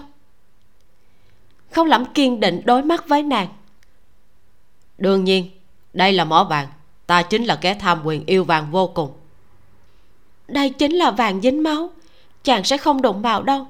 Ngay cả vàng tống gia bồi thường mà chàng cũng không thèm. Sở giao chăm chú nhìn phu quân. Thiếp biết, nếu không bị thiếp trói buộc, trong lòng chàng sẽ có mâu thuẫn không đưa ra quyết định rút lui nhanh như vậy. Chàng vẫn luôn muốn trở thành một gian thần định thần dưới mắt mọi người, muốn làm rõ đầu rõ đuôi cho mọi người biết chàng là một cẩm y cẩu tặc. Thế nhưng trước sau gì chàng chưa bao giờ vượt qua cánh cửa lương tâm bất luận chàng bỏ đi hay lưu lại thì chàng đều sẽ hối hận. Trong lòng chắc chắn rất khó chịu. Khấu lẩm giật giật môi bất chợt tim đập nhanh hơn. Hắn cũng không biết nàng hiểu hắn thấu triệt đến như vậy. Ngay lúc này hắn không biết nên làm ra loại phản ứng nào hoảng loạn tránh đi tầm mắt. Ngữ khí trầm thấp áp lực. Nàng thật sự nghĩ quá nhiều. Sở giao cũng không chấp nhất tranh luận chỉ hỏi thiếp muốn chàng thành thành thật thật trả lời thiếp. Nếu chàng ở lại, chàng có biện pháp nào lôi bọn rắn độc này ra trừng trị theo pháp luật hay không? Khấu lẩm há mồm muốn nói không có, nhưng nhìn ánh mắt nghiêm túc của nàng, hắn lại nói không nên lời, trầm mặt một lát, đáp. Có. Sở giao lại hỏi, cơ hội chúng ta toàn thân mà lui có lớn hay không? Khấu lẩm lại trầm mặt một trận, rồi trịnh trọng gật đầu. Lớn sở giao vốn định duỗi tay vuốt phẳng nếp nhăn giữa mày của phu quân, nhưng chợt nhớ tới mình đang ở trong thân thể ca ca. Vì thế chỉ nói, vậy chàng không cần làm lựa chọn, thiếp sẽ lựa chọn thay chàng. Như vậy chàng sẽ không phải hối hận khổ sở, chàng cứ trách thiếp tùy hứng không biết điều là được. Khấu lẩm lại giật giật môi nhắm mắt thở dài. Cho dù dẹp yên nơi này hồi kinh. Sở giao ngắt lời. Có lẽ chàng đã quên trong kinh còn có phụ thân. Khấu lẩm bật cười. Phụ thân của nàng. Ông ấy cũng là phụ thân của chàng. Chớ nói thiếp cảm thấy phụ thân sẽ tán đồng với cách làm của chúng ta. Cho dù không tán đồng thì phụ thân cũng sẽ giúp chúng ta sở giao thoáng do dự, rồi nói, đêm trước khi chúng ta rời kinh, phụ thân bắt chàng quỳ trong từ đường. Nhìn như là muốn phạt chàng. Thật ra là đã thừa nhận chàng là con cháu của sở gia, là nữ nhi tử của phụ thân. Tựa như xưa nay thiếp và ca ca ở bên ngoài càng rỡ, chưa bao giờ phải nghĩ ngợi quá nhiều. Dù sao, có gây ra chuyện lớn đến mức nào cũng sẽ có phụ thân đứng ra dọn. Nếu chàng không tin thì cứ mượn cơ hội này thử một lần xem sao. Phu quân, chàng phải nhớ kỹ, chàng không còn phải lẻ loi một mình. Khâu lẩm trầm mặt không nói, không biết đang suy nghĩ cái gì. Sở giao đã trình bày hết những gì trong đầu. Nàng cũng không nói nữa, để lại không gian cho khấu lẩm tự đưa ra quyết định. Ước chừng qua một khắc khấu lẩm nện bước vững vàng đi đến bên cửa sổ kiên định hô to. Tiểu giang. Đại nhân kêu lớn tiếng như vậy đoạn tiểu giang hiểu ngay là muốn để hắn hiện thân không trốn ở trong chỗ tối nữa. Đại nhân xin phân phó. Lấy lệnh bài của bản quan điều động tất cả 30 ám vệ hiện có trong tay đến phủ hạ lan bảo hộ phu nhân an toàn. Nếu phu nhân có bất kỳ tổn thương gì thì đem đầu tới gặp ta. Rõ. Mặt khác tức tốc điều toàn bộ người của cẩm y vệ bách hộ sở địa phương tập trung bên ngoài phủ hạ lan. Rõ. Lấy quan phục của bản quan tú xuân đao và hợp binh khí mang tới đây. Tuân lệnh. Trong phòng, một mảnh tử khí trầm trầm. Thấy khấu lẩm quay vào, mấy người đều đồng loạt ngẩng đầu, ánh mắt ngưng trọng. Khấu lẩm mặc quan phục trên người, tú xuân đao cầm trong tay, quan uy khiếp người sở tiêu đi theo phía sau cũng mặc phi ngư phục. Khấu lẩm quét mắt nhìn liễu ngôn bạch nguyễn tể và viên thiếu cận nói các người không muốn trộn lẫn thì hãy rời đi nhanh. Bọn rắn độc này đang thương lượng đối sách đã bắt đầu điều động thần đô về. Thành lạc dương sắp bị phong tỏa rồi. Nguyễn tể ngơ ngác hỏi khấu chỉ huy sứ muốn đi đâu? Khấu lẩm chỉ tay về một hướng đến phủ lạc vương nguyễn tể kinh ngạc. Đến đó làm gì? Khấu lẩm khẽ nâng cầm biểu tình ngạo mạn. Đánh đòn phủ đầu. Nói xong bốn chữ này hắn nhanh chóng rảo bước ra ngoài. Sở tiêu thật sự như một thị vệ thề sống chết nguyện trung thành. Trong mắt chỉ có bóng dáng khấu lẩm xốc lên tú xuân đao bước nhanh đuổi kịp. Liễu ngôn bạch ngồi bất động nhìn về phía khấu lẫm và sợ tiêu ánh mắt hiển lộ vài phần kinh ngạc sau đó, hắn vẫn mặc một thân đạo sĩ cải trang cũng đuổi theo. Nguyễn tể lại hô, liễu huynh huynh đi đâu thế? Liễu ngôn bạch đáp, đi bói cho lạc vương một quả. Nguyễn tể muốn nói lại thôi, nhìn về phía viên thiếu cẩn.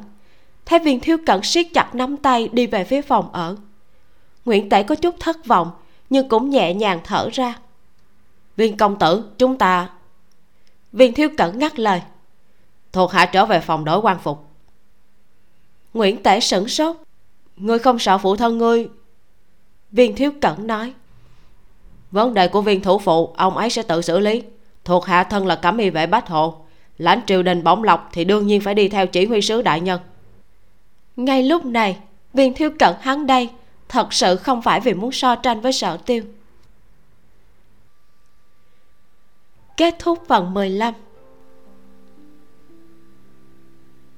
Vậy là sự thật đằng sau vụ án bảy con rối gỗ đã được điều tra ra. Chính là Lạc Vương phát hiện mỏ vàng Nên cấu kết với thần đô vệ để chiếm riêng mỏ vàng, Dùng thuốc nổ làm giả một trận động đất Và một đợt ôn dịch rất lớn vào 10 năm trước, Khiến cho cả trăm ngàn người phải chết. Trong đó, Hạ Lan Gia cũng góp phần giúp đỡ Bằng cách thu mua thuốc nổ Và sau đó là tẩu tán vàng. Lúc mà mình đọc tới đoạn này, mình thật sự là xúc động cảm xúc dần dần tăng lên. Cho đến đoạn sở giao nói chuyện với khấu lẫm thì rưng rưng luôn.